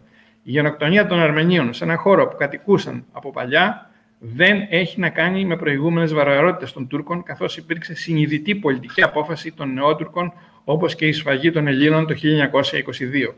Ήδη από το 1903, από τότε που η Μακεδονία άρχισε να μαστίζεται από τους εθνικούς ανταγωνισμούς των Βαλκανικών λαών, οι νεότουρκοι συνειδητοποίησαν ότι με την εθνική αφύπνιση των διαφόρων γηγενών εθνοτήτων δεν υπήρχε χώρος για δική τους πατρίδα. Ήταν παντού ξένοι. Έτσι, δίχως να αφήσουν να διαφανούν τα πραγματικά τους σχέδια, άρχισαν να επεξεργάζονται τη σφαγή των Αρμενίων και το ξερίζωμα των Ελλήνων από τη Μικρά Ασία. Το σχέδιο μάλιστα ήταν ευρύτερο και περιελάμβανε τη Βαλκανική, αλλά περιορίστηκε λόγω του ότι ανατράπηκε πριν το σχέδιο, δηλαδή πριν προλάβουν να το βάλουν σε εφαρμογή. Κλείνω να υπενθυμίσουμε για μια ακόμη φορά ότι η φρικιαστική γενοκτονία των Αρμενίων πραγματοποιήθηκε παράλληλα και με τον ίδιο τρόπο σε βάρος και άλλων χριστιανικών πληθυσμών της Οθωμανικής Αυτοκρατορίας, δηλαδή των Ελλήνων και των Ασσυρίων, Νεστοριανών χριστιανών και ότι θεωρείται μια από τις πρώτες σύγχρονες γενοκτονίες. Από τη μεριά της Τουρκία ακόμα και τώρα εξακολουθεί να αρνείται την ύπαρξη γενοκτονίας και ισχυρίζεται ότι πραγματοποιήθηκε ένας βίαιος εκτοπισμός του αρμενικού πληθυσμού. Ευχαριστώ πάρα πολύ για την υπομονή που δείξατε. Ξεπέρασα κατά μερικά λεπτά νομίζω το μισάωρο. Συγγνώμη. Εμείς σας ευχαριστούμε. Ήταν εξαιρετική και συγκλονιστική η εισήγησή σας. Ε, και τώρα καταλήγουμε στον τρίτο μιλητή μας, εκ μέρους των Ασσυρίων, τον κύριο Κυριάκο Μπατσάρα. Καλησπέρα σας. Τις ευχαριστίες μου καταρχάς στους συντελεστές αυτής της εκπομπής και αυτής της προβολής και την τιμή την οποία κάνετε στην ασυριακή κοινότητα σήμερα στο πρόσωπό μου να συμμετέχω για άλλη μια φορά σε αναφορές για την γενοκτονία των Ασσυρίων. Οι προηγούμενοι ομιλητές και οι δύο με τιμούν με τη φιλία τους και, για το, και γι' αυτό τους ευχαριστώ. Αφενός μεν το Σέρκο θα τον ευχαριστήσω για τις αναφορές του και για τα στοιχεία που κατέθεσε για την ε, ασυριακή γενοκτονία, για την γενοκτονία των Ασσυρίων παράλληλα, γιατί ένα στοιχείο το οποίο βγαίνει τους Ασσύριους με τους Αρμένιους ήταν το θρησκευτικό και πολλοί Ασσύριοι είχαν ενταχθεί στην Αρμενική Εκκλησία και όταν τους έσφαζαν, τους γενοκτονούσαν οι νεότουρκοι μαζί με τους Τσέτος όπως πολύ σωστά αναφέρθηκε ότι ήταν εκπαιδευμένοι εγκληματίες οι οποίες τους δόθηκε αθώωση για τα εγκλήματα που είχαν κάνει ως ποινικοί με το αντίτιμο να σφάξουν όσους μπορούν περισσότερους χριστιανούς, δηλαδή Έλληνες, Ασσύριους και Αρμένιους. Και οι αναφορές λοιπόν του ΣΕΡΚΟ ήταν καθοριστικές και ήταν ένα μέρος από το οποίο θα μπορούσα κι εγώ για να μην επαναλάβω να γίνω κουραστικός. Σέρκο, για άλλη μια φορά ευχαριστούμε την Αρμενία, το αρμενικό κράτος, για, θα ήθελα τις ευχαριστίες μου αυτές να τις μεταφέρεις στην αρμενική, όχι μόνο κοινότητα στην Ελλάδα, αλλά στο ίδιο, στην ίδια την Αρμενία, τις ευχαριστίες μας για την αναγνώριση της α, Συριακής γενοκτονίας και το ότι μας παραθέσατε στην κεντρική σας πλατεία στο Ερεβά να σηκώσουμε το μνημείο της γενοκτονίας των Ασσυρίων. Είναι κάτι το οποίο δεν το έχουμε πετύχει σε πολλές χώρες, αφού μόνο 25 χώρες, οργανισμοί και πολιτείες της Αμερικής σε όλο τον κόσμο έχουν αναγνωρίσει τη γενοκτονία των Ασσυρίων. Τώρα να αναφερθώ στο...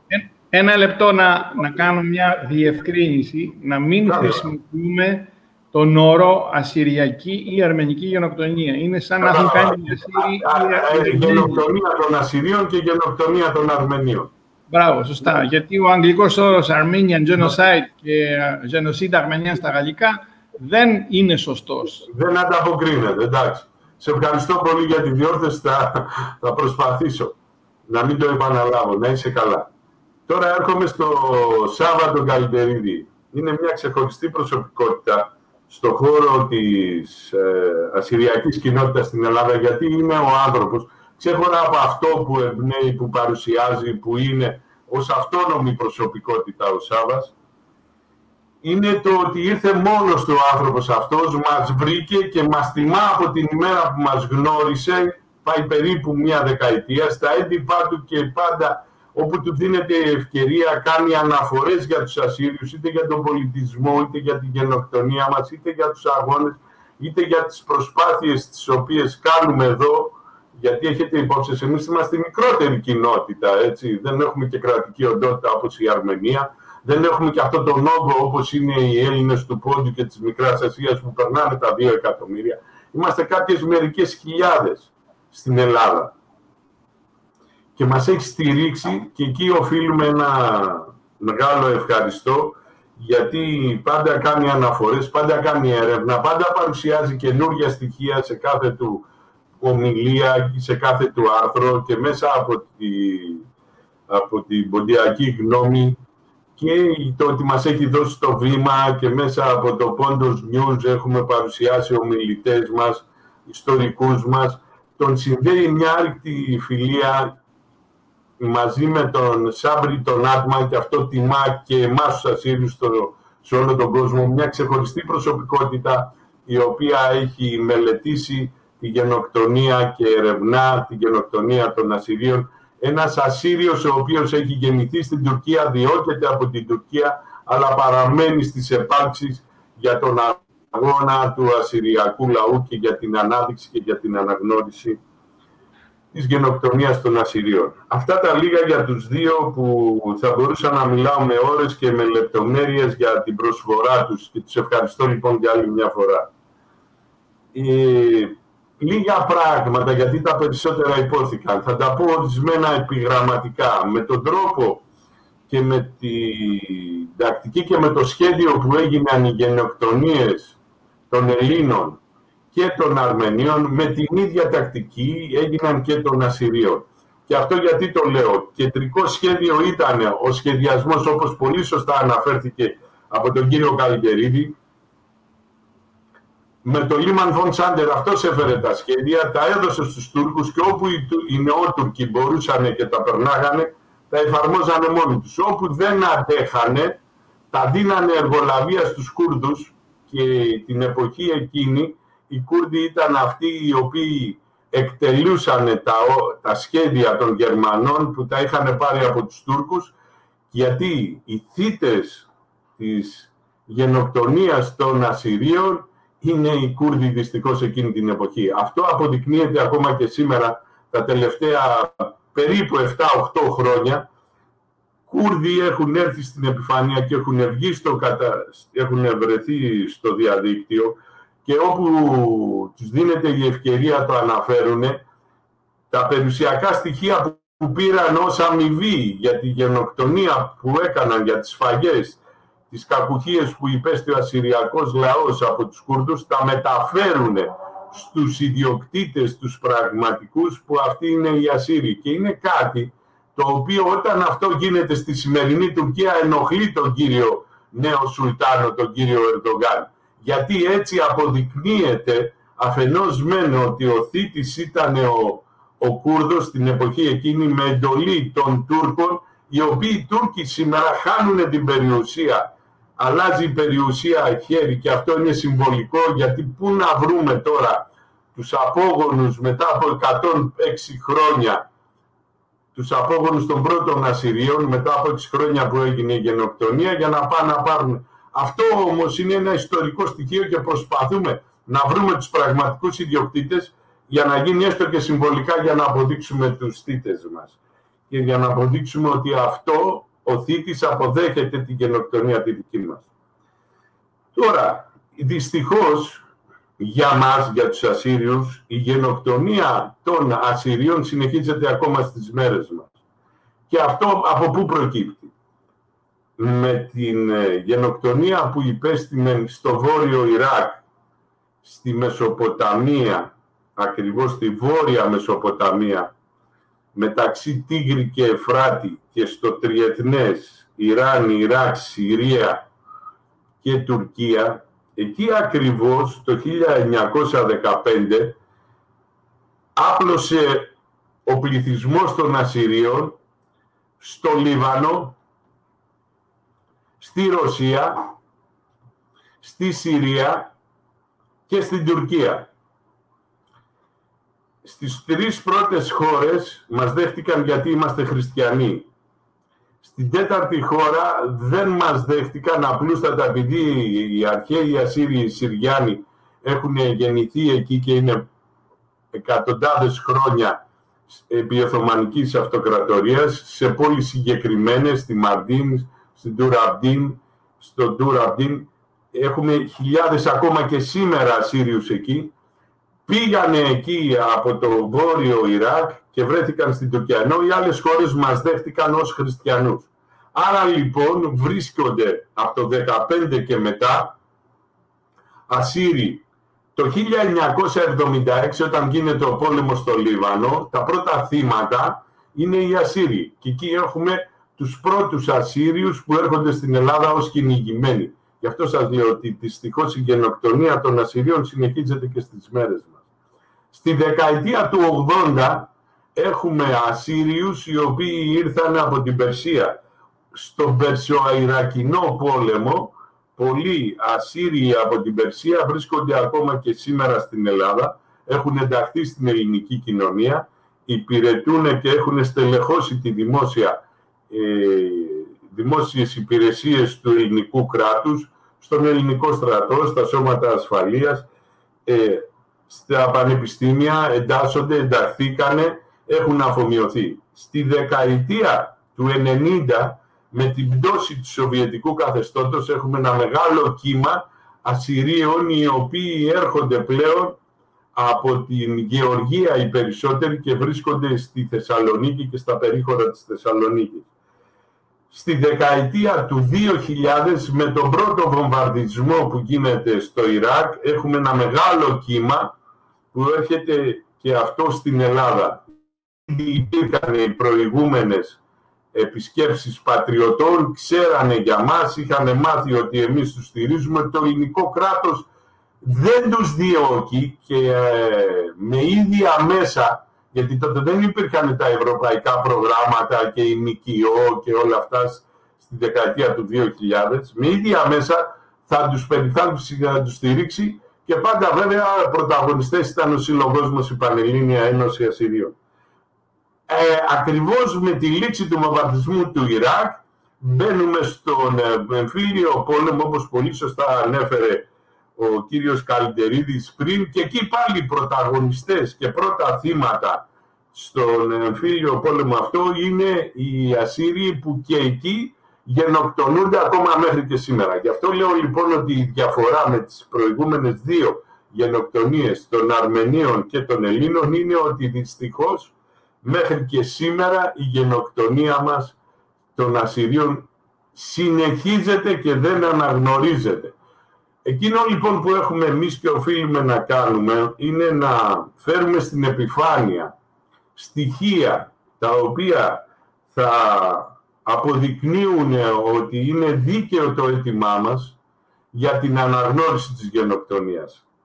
Κάτι που προσπαθούμε να κάνουμε παίρνοντας δικαιώματα από συγγραφείς, να τα μεταφράσουμε και να τα εκδώσουμε στην ελληνική γλώσσα, ώστε οι Έλληνες που μας έχουν αγκαλιάσει και σε αυτό το σημείο θέλω να πω ένα μεγάλο ευχαριστώ για την αγάπη που μας έχουν δείξει κυρίως οι Έλληνες του Πόντου και να έχουν υπόψη τους λοιπόν οι Πόντιοι ότι εμείς προσπαθούμε να διαχειριστούμε αυτή την αγάπη την οποία μας έχουν προσφέρει και δεν πρόκειται ποτέ να το ξεχάσουμε. Άλλωστε, εμείς το έχουμε περάσει στο εξωτερικό ώστε όλοι οι Ασσύριοι να έρθουν σε επικοινωνία και να συναντηθούν με τους Έλληνες της Διασποράς γιατί πλέον ως μη κράτος οι Ασσύριοι δεν έχουν κράτος είναι διασκορπισμένοι σε όλο τον κόσμο. Ενδεικτικά θα σας πω κάποια νούμερα. Στην Ήπειρο της Αμερικής μαζί με τον Καναδά, δηλαδή στη ΣΥΠΑ μαζί με τον Καναδά, έχουμε περισσότερο από 1,5 εκατομμύριο Ασσύριους. Στη Γερμανία, με το τελευταίο κύμα που έφυγαν και πήγαν από τη Συρία, έχουμε πάνω από 160.000 καταγεγραμμένους Ασσύριους. Στη Σουηδία που πήγε το μεγάλο κύμα στη δεκαετία του 1995-2005 έχουμε πλέον των 150.000 Ασσυρίων. Αυτά είναι κάποια νούμερα Στην Αυστραλία έχουμε γύρω στους 80.000 Ασσύριους.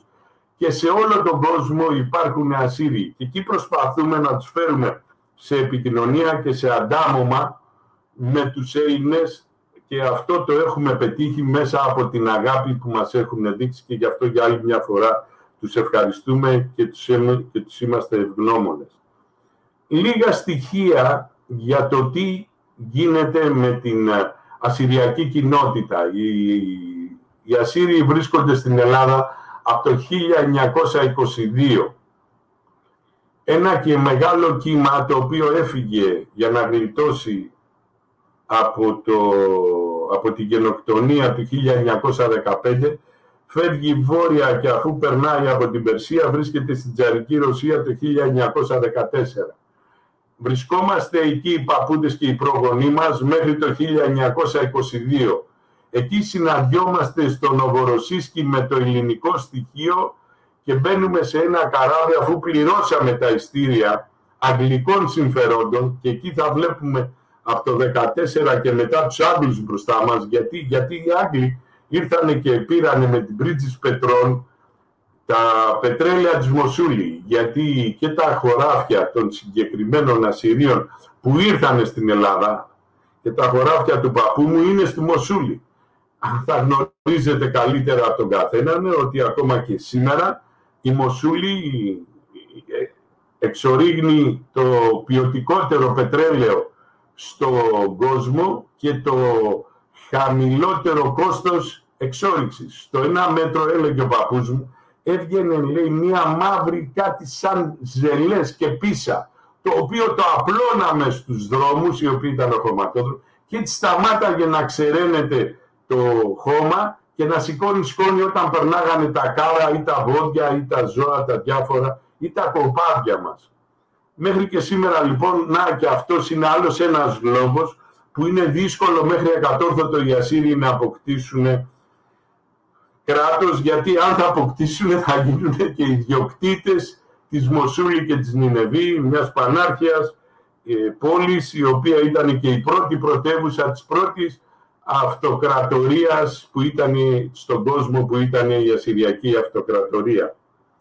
Αυτά έρχονται λοιπόν το 1922 περνώντας με πρώτο σταθμό τη Μακρόνισο που μείναμε εκεί στην καραντίνα για αρκετούς μήνες θρηνώντας θύματα πολλά σε καθημερινή βάση.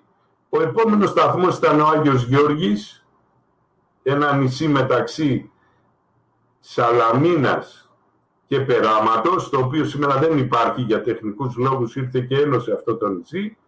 Μετά από εκεί βρεθήκαμε στον Πόρο και μετά από ένα αιματηρό διπορικό, αφού βρεθήκαμε στον Πόρο, πήγαμε στην Έγινα, από την Έγινα στην Καλαμάτα, από την Καλαμάτα στην Αθήνα στο σταθμό Λαρίσης, από το σταθμό Λαρίσης στο Μοσχάτο, γίνεται η μεγάλη πλημμύρα του Μοσχάτου το 1930 και ο τελευταίος σταθμός ήταν το Εγάλεο το 1931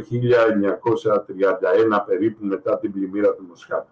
Ένα άλλο κομμάτι το οποίο έφυγε νότια βρίσκεται στη Συρία και από τη Λατάκια μπαίνει και αυτή μέσα σε ένα καράβι, το οποίο καράβι κάνει τον πρώτο σταθμό στην Κύπρο. Εκεί κατέβηκαν πάρα πολλοί, υπάρχουν πάρα πολλοί ακόμα και σήμερα Σύριοι, οι οποίοι είναι μαρονίτες στο θρησκεύμα.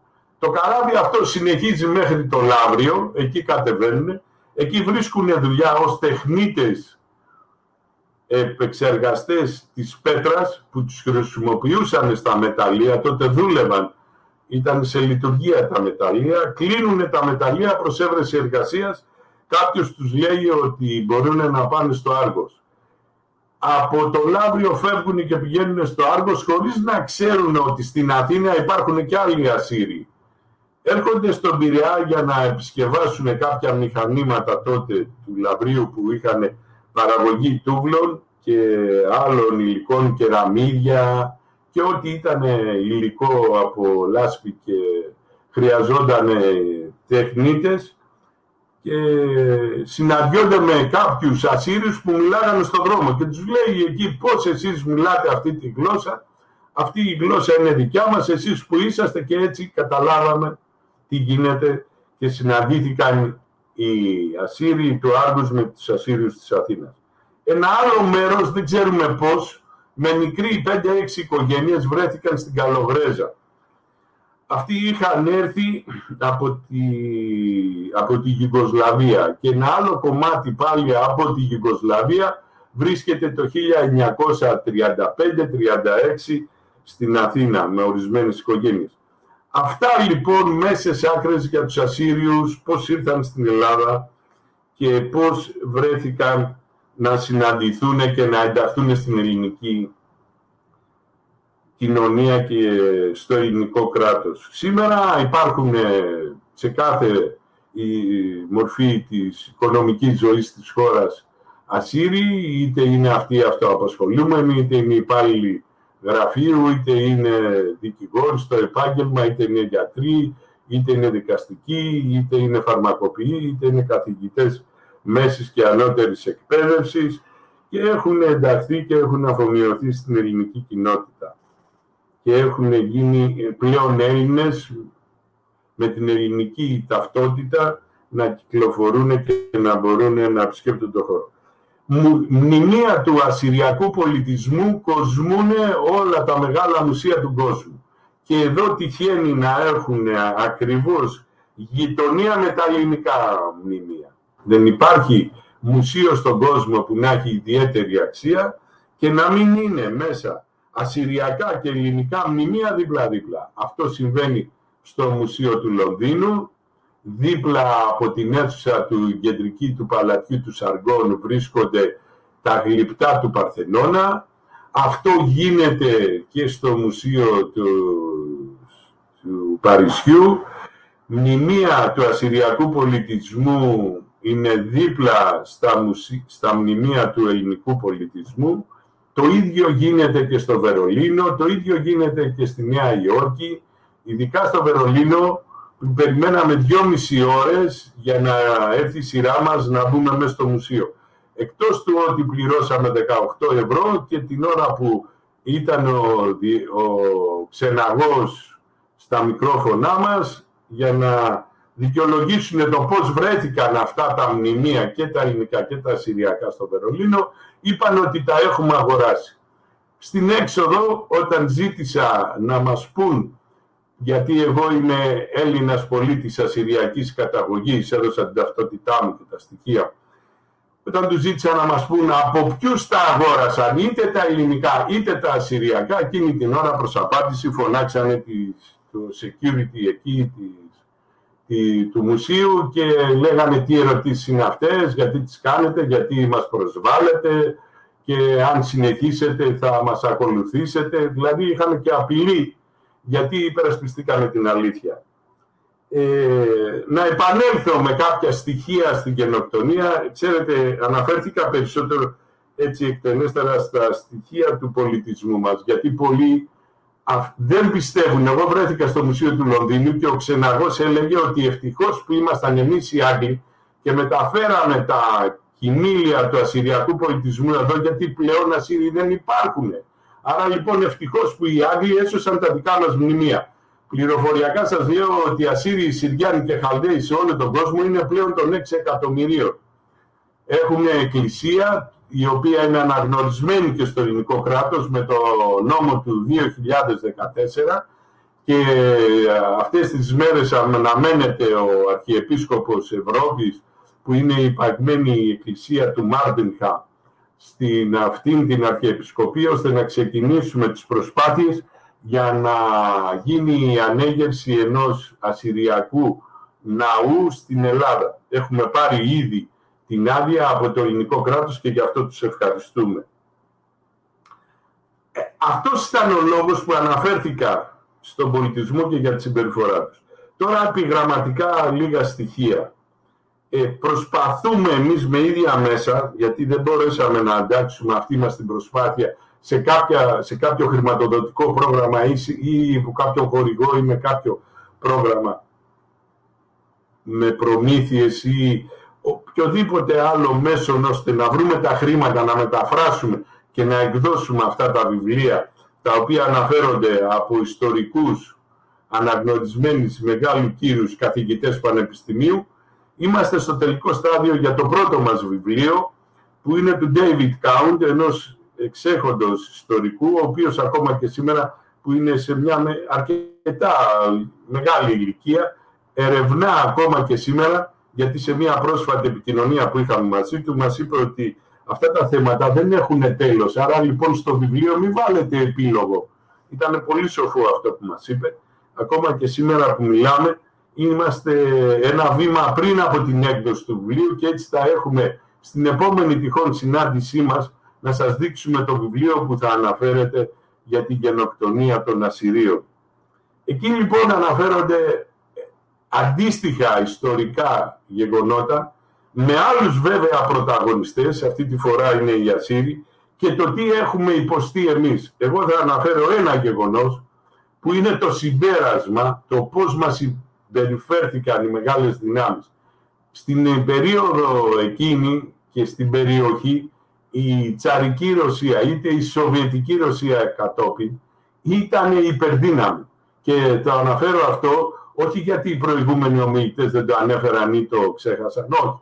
Προς Θεού, είπαν πολύ σημαντικότερα πράγματα από αυτά και πολλά από αυτά τα έμαθα γιατί τα ακούω για πρώτη φορά και τους ευχαριστώ και γι' αυτό.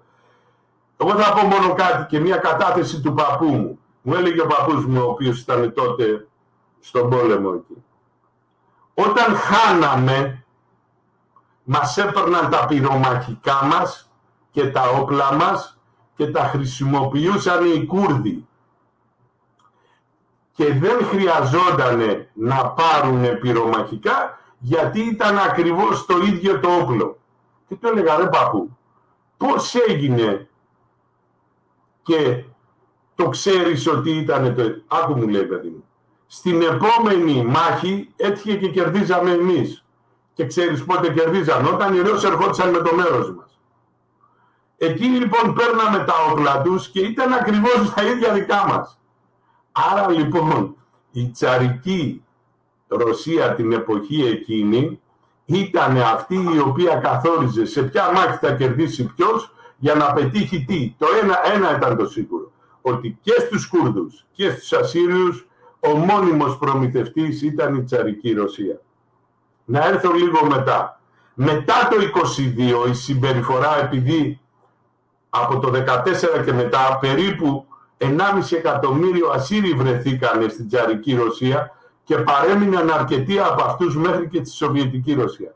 Η ίδια ήταν η συμπεριφορά. Μόλις πήγαινε να σηκώσει κεφάλι ο Τούρκος, ερχόταν ο Ρώσος μαζί μας, έκανε πίσω ο Τούρκος. Όταν πηγαίναμε να σηκώσουμε κεφάλι εμείς, πήγαινε με τους Τούρκους, κάναμε πίσω εμείς.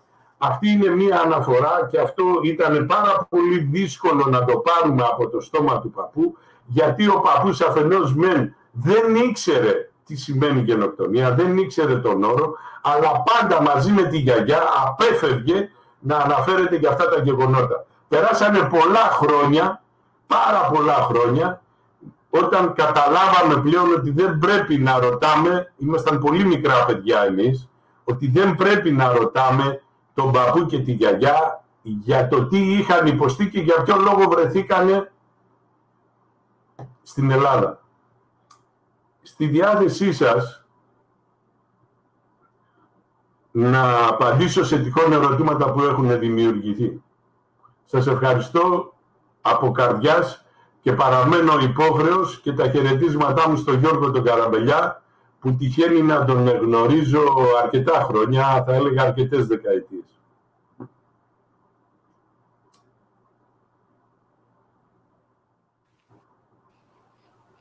Εμείς σας ευχαριστούμε πάρα πολύ για την ε, μαρτυρία σας και τη εισήγησή σας. Ευχαριστούμε όλους τους ε, εισηγητές και εκπροσώπους κοινοτήτων. Προτού ε, κλείσουμε αυτό το σεμινάριο, ε, θα ήθελα να απευθύνω μια ερώτηση και στους δύο εισηγητές, τον κύριο Αγαμπατιάν και τον κύριο Μπατσάρα. Υπάρχουν προοπτικές ή εκτός από πρόκληση και τρέχοντα ε, σημάδια τρεις εθνότητες να συνεργαστούν και σε κράτη όπως Ελλάδα, Κύπρος, Αρμενία, αλλά και σε διεθνώς για την αποκοινού αναγνώριση όλων της, ανα... της γενοκτονίας όλων των χριστιανών της Ανατολής, ώστε να μην γίνεται επικοινωνιακή και εκπαιδευτική προσπάθεια με διασπασμένες δυνάμεις. Ε, εμείς από τη μεριά, να απαντήσω εγώ, το ΣΕΡΚΟ έχει το λόγο. Θα μάθω κι άλλα στοιχεία με το ΣΕΡΚΟ. ΣΕΡΚΟ ε, Εγώ δεν βλέπω κάτι τέτοιο να συμβαίνει. Βλέπω μόνο ότι οι ομογενείς Έλληνες της Αμερικής και οι Αρμένοι της, της Αμερικής συνεργάζονται πολύ στενά. Επίσης ξέρω ότι στη Γαλλία το εβραϊκό στοιχείο που είναι σημαντικό ε, και το αρμενικό συνεργάζονται στενά. Ε, το θέμα είναι με την Τουρκία τι κάνουμε. Αυτό είναι το, το μεγάλο μας ε, ζήτημα. Η Τουρκία τα κατάφερε με το να μου επιτρέψετε ας πούμε τη λαϊκή έκφραση ψεκάστε, σκουπίστε, τελειώσατε μέσα σε 100 χρόνια τα κατάφεραν ε, εξαλείφθηκε το μη μουσουλμανικό στοιχείο από τα εδάφη της Τουρκίας η δουλειά τους την έκαναν και συνεχίζουν να την κάνουν οι Τούρκοι. Δεν ξέρω ποιος θα το σταματήσει. Ε, δεν ξέρω αν αύριο μεθαύριο τα μεγάλα συμφέροντα, αν θα μπορέσουν να συνεργαστούν και να δημιουργηθεί ένα κουρδικό ή ένα συριακό κράτος που θα ήταν ε, ένα ε, ας πούμε μεγάλο ζήτημα για την Τουρκία όσον αφορά τα μεγαλεπίβολα σχέδιά της τα οποία δυστυχώς δεν σταματούν. Ε, ο Ερντογάν σήμερα είναι, αύριο δεν είναι ε, στην εξουσία. Η ίδια πολιτική δυστυχώς θα εφαρμοστεί και από τους ε, διαδόχους του. Απλούστατα αυτός έχει ένα ειδικό βάρος μεγαλύτερο από τους προηγούμενους, ένας πανέξυπνος πολιτικός που κατάφερε και πήρε όλες τις εξουσίες στα χέρια του και εδώ και 18 χρόνια ε, είναι ο απόλυτος άρχοντας. Ε, φυσικά η οικονομία της Τουρκίας θα παίξει τεράστιο ρόλο. Δεν ξέρω, η Τουρκία είναι ένα καζάνι που βράζει, αυτά ο κ. Καραντερίδης τα ξέρει πολύ καλύτερα από εμάς. Είναι επαγγελματίας σε αυτό το χώρο. Εμείς είμαστε εραστέχνες και εγώ και ο κ. Μπατσάρας. Αν ήταν εδώ, θα μπορούσε να μας τα αναλύσει περισσότερο και καλύτερα. Ε, δεν βλέπω λοιπόν ε, προς το παρόν κάποια έτσι ε, συντονισμένη, οργανωμένη προσπάθεια συνεργασίας ε, μεταξύ αυτών των κρατών. Απλούστατα έχουμε τις πολύ καλές σχέσεις η Ελλάδα, η Αρμενία και η Κύπρος. Το κακό είναι ότι οι Ασσύριοι έχουν αργήσει πάρα πολύ και όπως και οι Κούρδοι βέβαια έχουν αργήσει πάρα πολύ. Και σε αυτό το χώρο που λέγεται Μέση Ανατολή διαγωνίζονται πολλά συμφέροντα. Πώς μπορούν λοιπόν αυτοί να έχουν μια κρατική οντότητα; Ίσως όταν κάποια στιγμή το πετρέλαιο εκλείψει, όταν πια δεν θα έχουμε την ανάγκη του και ο κόσμος δεν θα πολεμάει για το πετρέλαιο, θα πολεμάει για, για το νερό. Αυτά τα λίγα ήθελα να πω, να μην σας κουράζω περισσότερο. Ε, δεν έχω λοιπόν περισσότερα στοιχεία να σας πω πάνω σε αυτό το ζήτημα. Να, να, αρχίσω, να αρχίσω από εκεί που σταμάτησε ο φίλος μου Σέρκο για το νερό πράγματι. Από τις πύλες του Αραράτε, Σέρκο, που είναι το Αραράτε είναι αρμενικό. Και από εκεί και πέρα ο Τίγρης και ο Εφράτης έχει τις πηγές του. Οπότε και ο πόλεμος να γίνει για το νερό, πάλι οι Ασσύριοι δεν θα αποκτήσουν κράτος. Γιατί εμείς εκεί το θέλουμε. Στη Μοσούλη και στην Ινεβή. Αυτό είναι το πρόβλημα. Λοιπόν, με το δεύτερο βομβαρδισμό που κάνανε οι Αμερικάνοι στο Ιράκ, Εάν είχαν υποσχεθεί ότι θα φτιάξουν μια λωρίδα γης από τα, αριστε... από τα δυτικά προς τα ανατολικά και θα με... το φάρτος θα είναι περίπου 100 χιλιόμετρα και θα συμπεριλαμβάνεται μέσα και η Νινεβή και η Μοσούλη ώστε να γίνεται αναφορά στο πανάρχιο ασυριακό πολιτισμό, ο οποίος σήμερα αριθμεί 6.746 χρόνια. 41 χρόνια, με συγχωρείτε. Και αυτό πώς προκύπτει, για να μην θεωρηθεί υπερβολή ή κάτι παράλογο. Τα μνημεία τα οποία έχουν ανακαλυφθεί στη συγκεκριμένη περιοχή έχει αποδειχθεί ότι είναι ασυριακής κατασκευής και ασυριακής προέλευσης και μετρώντας μέχρι σήμερα βγαίνουν τα 6.000 τόσα χρόνια. Αυτό είναι το ένα. Το δεύτερο, πράγματι είμαστε πίσω, Σέρκο, πολύ σωστά τοποθετηθήκες, για δύο βασικούς λόγους. Ο πρώτος λόγος είναι ότι δεν έχουμε κρατική οντότητα να έχουμε ένα σημείο αναφοράς. Ο δεύτερος λόγος που ξέρεις ίσως καλύτερα από μένα, γιατί είσαι και πιο μελετηρός, πιο μορφωμένος, πιο ενημερωμένος, πιο δυνατός ερευνητής από μένα, είναι εγώ είμαι καινούριος, προσπαθώ να τα κάνω όλα και κάνω ό,τι μπορώ και ευχαριστώ για τα καλά σου λόγια που είπες πριν. Εκεί λοιπόν έρχομαι οι παπάδες, οι οποίοι ξέρεις πολύ καλύτερα εμού ότι το ράσο μαζεύει κόσμο. Παρ' όλα τα αυτά, εμείς, ενώ δεν έχουμε κράτος, έχουμε 7 αρχηγούς παπάδων. Καταλαβαίνεις τώρα το τι έχουμε πάθει. Και το δεύτερο, το, το τρίτο μάλλον, είναι ότι δεν υπάρχει εθνική συνείδηση. Γυρνάει και σου λέει ο καθολικός, γιατί έτσι το επέβαλε το Βατικανό το 1552 και δεν θέλω να σας κουράσω με αυτά, αλλά αυτή είναι η πραγματικότητα. Όλοι χριστιανοί είμαστε. Μα του λέω εγώ εδώ όταν ήρθε και μου το είπε ο παπάς τους. Του λέω εδώ. Χριστιανοί είναι και οι Ρώσοι, αλλά είναι Ρώσοι. Χριστιανοί είναι και οι Έλληνες, αλλά είναι Έλληνες. Χριστιανοί είναι και οι Βούλγαροι, αλλά είναι Βούλγαροι. Χριστιανοί είναι και οι Ρουμάνοι, αλλά είναι Ρουμάνοι. Όχι μου λέει, μην μας μπερδεύεις με αυτά. Εμείς είμαστε χριστιανοί. Δηλαδή του λέω είσαι χριστιανός Άραβας. Ε, ναι, λέει, αφού το λέει και η ταυτότητά μου. Κατάλαβες τι έχω πάθει. Και μιλούσε την αραμαϊκή γλώσσα. Είναι η γλώσσα που μιλάγε ο Χριστός ως ιστορικό γεγονός και η γλώσσα στην οποία έχει καταγραφεί το καταμαρθέον Ευαγγέλιο. Αυτά έχουμε πάθει και προσπαθούν αυτόνομα κάποιες ξεχωριστές προσωπικότητες της ασυριακής κοινότητας ένας καθηγητής στο Πανεπιστήμιο της Μόσχας, ένας καθηγητής στο Πανεπιστήμιο της Λιών, ένας άλλος καθηγητής στο Πανεπιστήμιο της Ισπανίας, ένας άλλος καθηγητής στο Κέμπριτζ, ένας άλλος καθηγητής στο Πανεπιστήμιο της Νέας Υόρκης, ένας άλλος καθηγητής στο Πανεπιστήμιο του Καναδά, φέρνοντας στην επιφάνεια γεγονότα ιστορικά, αναλύοντάς τα και κάνοντας τεκμηρίωση, η τεχνολογία μας έχει βοηθήσει πολύ γιατί έρχονται σε επαφή και προσπαθούν αυτά όλα να έρθουν στον τελευταίο Ασύριο, Συριάνο ή Χαλδαίο, ώστε να γίνουν κατανοητά εύπεπτα και μήπως τυχόν τους σηκώσουμε και τους ξυπνήσουμε εθνική συνείδηση.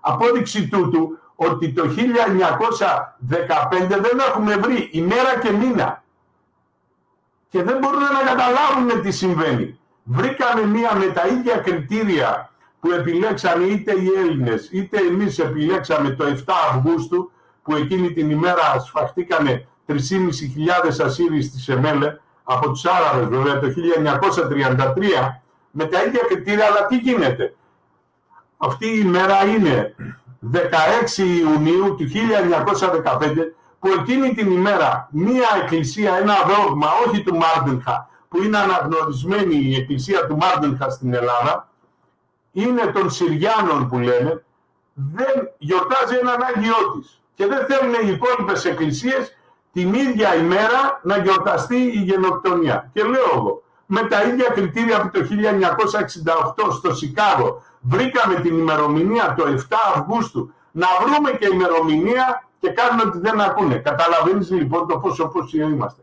Έχω ξεκινήσει όμως σε έναν αγώνα και το ξέρεις αυτό πολύ καλά, μαζί με τον φίλο σου τον Αντώνη τον Παυλίδη, και έχουμε κάνει αυτό το δίκτυο, τρεις γενοκτονίες, μια στρατηγική. Και εκεί πέρα κατάλαβα το αγκάλιασμα των Ελλήνων και την αγάπη την οποία μας προσφέρουν και ό,τι μπορούμε με ίδιες δυνάμεις, εντασσόμενοι και ακολουθώντας πάντα το καλό παράδειγμα της Αρμενίας που ανοίγει ορίζοντες.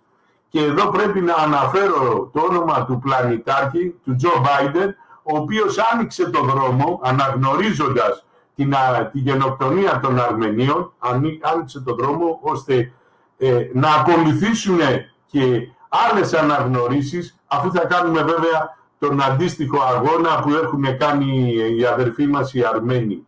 Εάν δεν κάνουμε τον αγώνα που έχετε κάνει, δεν θα έχουμε κανένα αποτέλεσμα. Και σε αυτό το σημείο να, να αναφέρω τον αγώνα των Κούρδων για τους οποίους υποκλεινόμαστε σήμερα. Δεν κοιτάμε το τι έγινε πριν από 100 χρόνια, αφού αναγνώρισαν ότι πράγματι λειτουργούσαν ως εκτελεστικά όργανα των Τούρκων και, το, και ζητάνε τη μεταμέλειά τους και την αθώωσή τους για τη συμμετοχή τους στο έγκλημα στη συγκεκριμένη χρονική περίοδο και στο συγκεκριμένο χώρο και για τη συγκεκριμένη εθνότητα, γιατί Κούρδους πολλούς θύτες δεν έχουμε ή κουρδικής τέλος πάντων εθνότητας δεν έχουμε στη γενοκτονία των Ελλήνων του Πόντου και νομίζω στη γενοκτονία του, του, των Μικρασιατών δεν έχουμε καθόλου Κούρδους, ενώ εμείς έτυχε και είχαμε. Εκεί λοιπόν να υποκληθώ στον αγώνα τους και να τους δείξουμε και το έχουμε δείξει έμπρακτα στο Βόρειο Ιράκ ότι είμαστε με το μέρος τους. Έχουμε φτιάξει κάποια στρατιωτικά, στρατιωτικές μονάδες, κάποια τάγματα με κάποια άρματα που μας έδωσαν και μας προσέφεραν ή αγοράσαμε και με ίδιες δυνάμεις και προσφέραμε εκεί και βοηθάμε στον αγώνα που κάνουν οι Κούρδοι σήμερα. Αυτά τα λίγα και στη διάθεσή σας να παρευρεθούμε σε καινούριου και δηλώνουμε παρόν σε καινούριου αγώνες και όπως πάντα ο Σέρκο η πρότασή του ήταν επικοδομητική και θα προσπαθήσουμε Σέρκο να την κάνουμε πράξη από τη μεριά των Ασsyρίων στην Ελλάδα.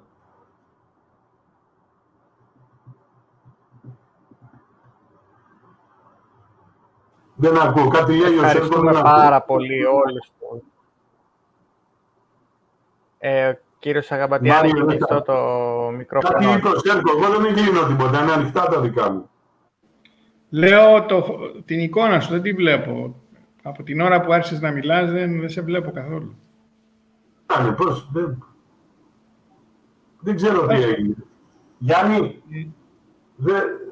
Δεν πειράζει. Ε, Εντάξει, δεν έχουμε πειράζει. άλλες- Είμαστε σε αυτά που είπα. Είδα πως το κοινό φάνηκε κανονικά. Σέρκο, αυτά που είπα τα άκουσες; Όλα ακούστηκαν όλα, κανονικά. όλα τα έχω ακούσει. Απλώς Απλώς είχα, δεν έβλεπες την εικόνα, δεν πειράζει. ε, είχα κλείσει το, το μικρόφωνο για να μην δημιουργούνται θόρυβοι. Παράσιτα, εν πάση περιπτώσει, αλλά όλα τα άκουσα. Λοιπόν, τελειώνοντας οι Ασσύριοι δηλώνουν παρόν στο καινούργιο ξεκίνημα και τα συγχαρητήριά μας για την επιτυχία που είχατε από τον πλανητάρχη. Ευχαριστούμε πολύ. Καλή δύναμη στον αγώνα. Επίσης, επίσης, ευχαριστούμε Και πολύ. με προσωπικότητες του δικού σας μεγέθους και εσένα και του Σάβα θα πάμε μπροστά. Δεν απογοητεύομαι. Αρκεί να σου πω ότι πριν από 100 χρόνια που είχαμε έρθει, ε, μέχρι πριν από 10 χρόνια δεν είχαν έδρα, Σέρκο. Στα έχουμε πει κατηδίαν και το ξέρεις. Ναι, Ή ναι, ναι. ντρεπόμασταν να πούμε ότι είμαστε Ασσύριοι, έτσι. Και έδρα φτιάξαμε ιδιόκτητη με ίδια μέσα και μνημείο για την γενοκτονία που με κάνει που μας θύμισε με την παρουσία του και στα εγγένεια του κτηρίου η αρμένικη κοινότητα και ο Σάβα στα εγγένεια που κάναμε για το μνημείο για την γενοκτονία των Ασσυρίων και η ποντιακή κοινότητα στο κοινό μνημείο που κάναμε στη Μακρόνησο για τα θύματα του λιμοκαθαρτηρίου της Μακρονήσου. Ε. Είναι κάτι το οποίο δεν ήθελα να το αναφέρω γιατί θα ήθελα να το αναφέρουν οι πόντιοι επειδή αυτοί είναι μπροστάριδες και αυτοί κάναν το μεγαλύτερο έργο. Αλλά επειδή ήρθαν έτσι τα γεγονότα, το λέω επιγραμματικά. Δηλώνουμε παρόν και εδώ είμαστε να αγωνιστούμε. Γι' αυτό λοιπόν εγώ παίρνω κουράγιο από αυτά που πετύχαμε τα τελευταία χρόνια, ενώ τόσα χρόνια δεν είχαμε. Και είμαι σίγουρος ότι θα πετύχουμε κι άλλα. Η ισχύ έχεις ενημερώσει.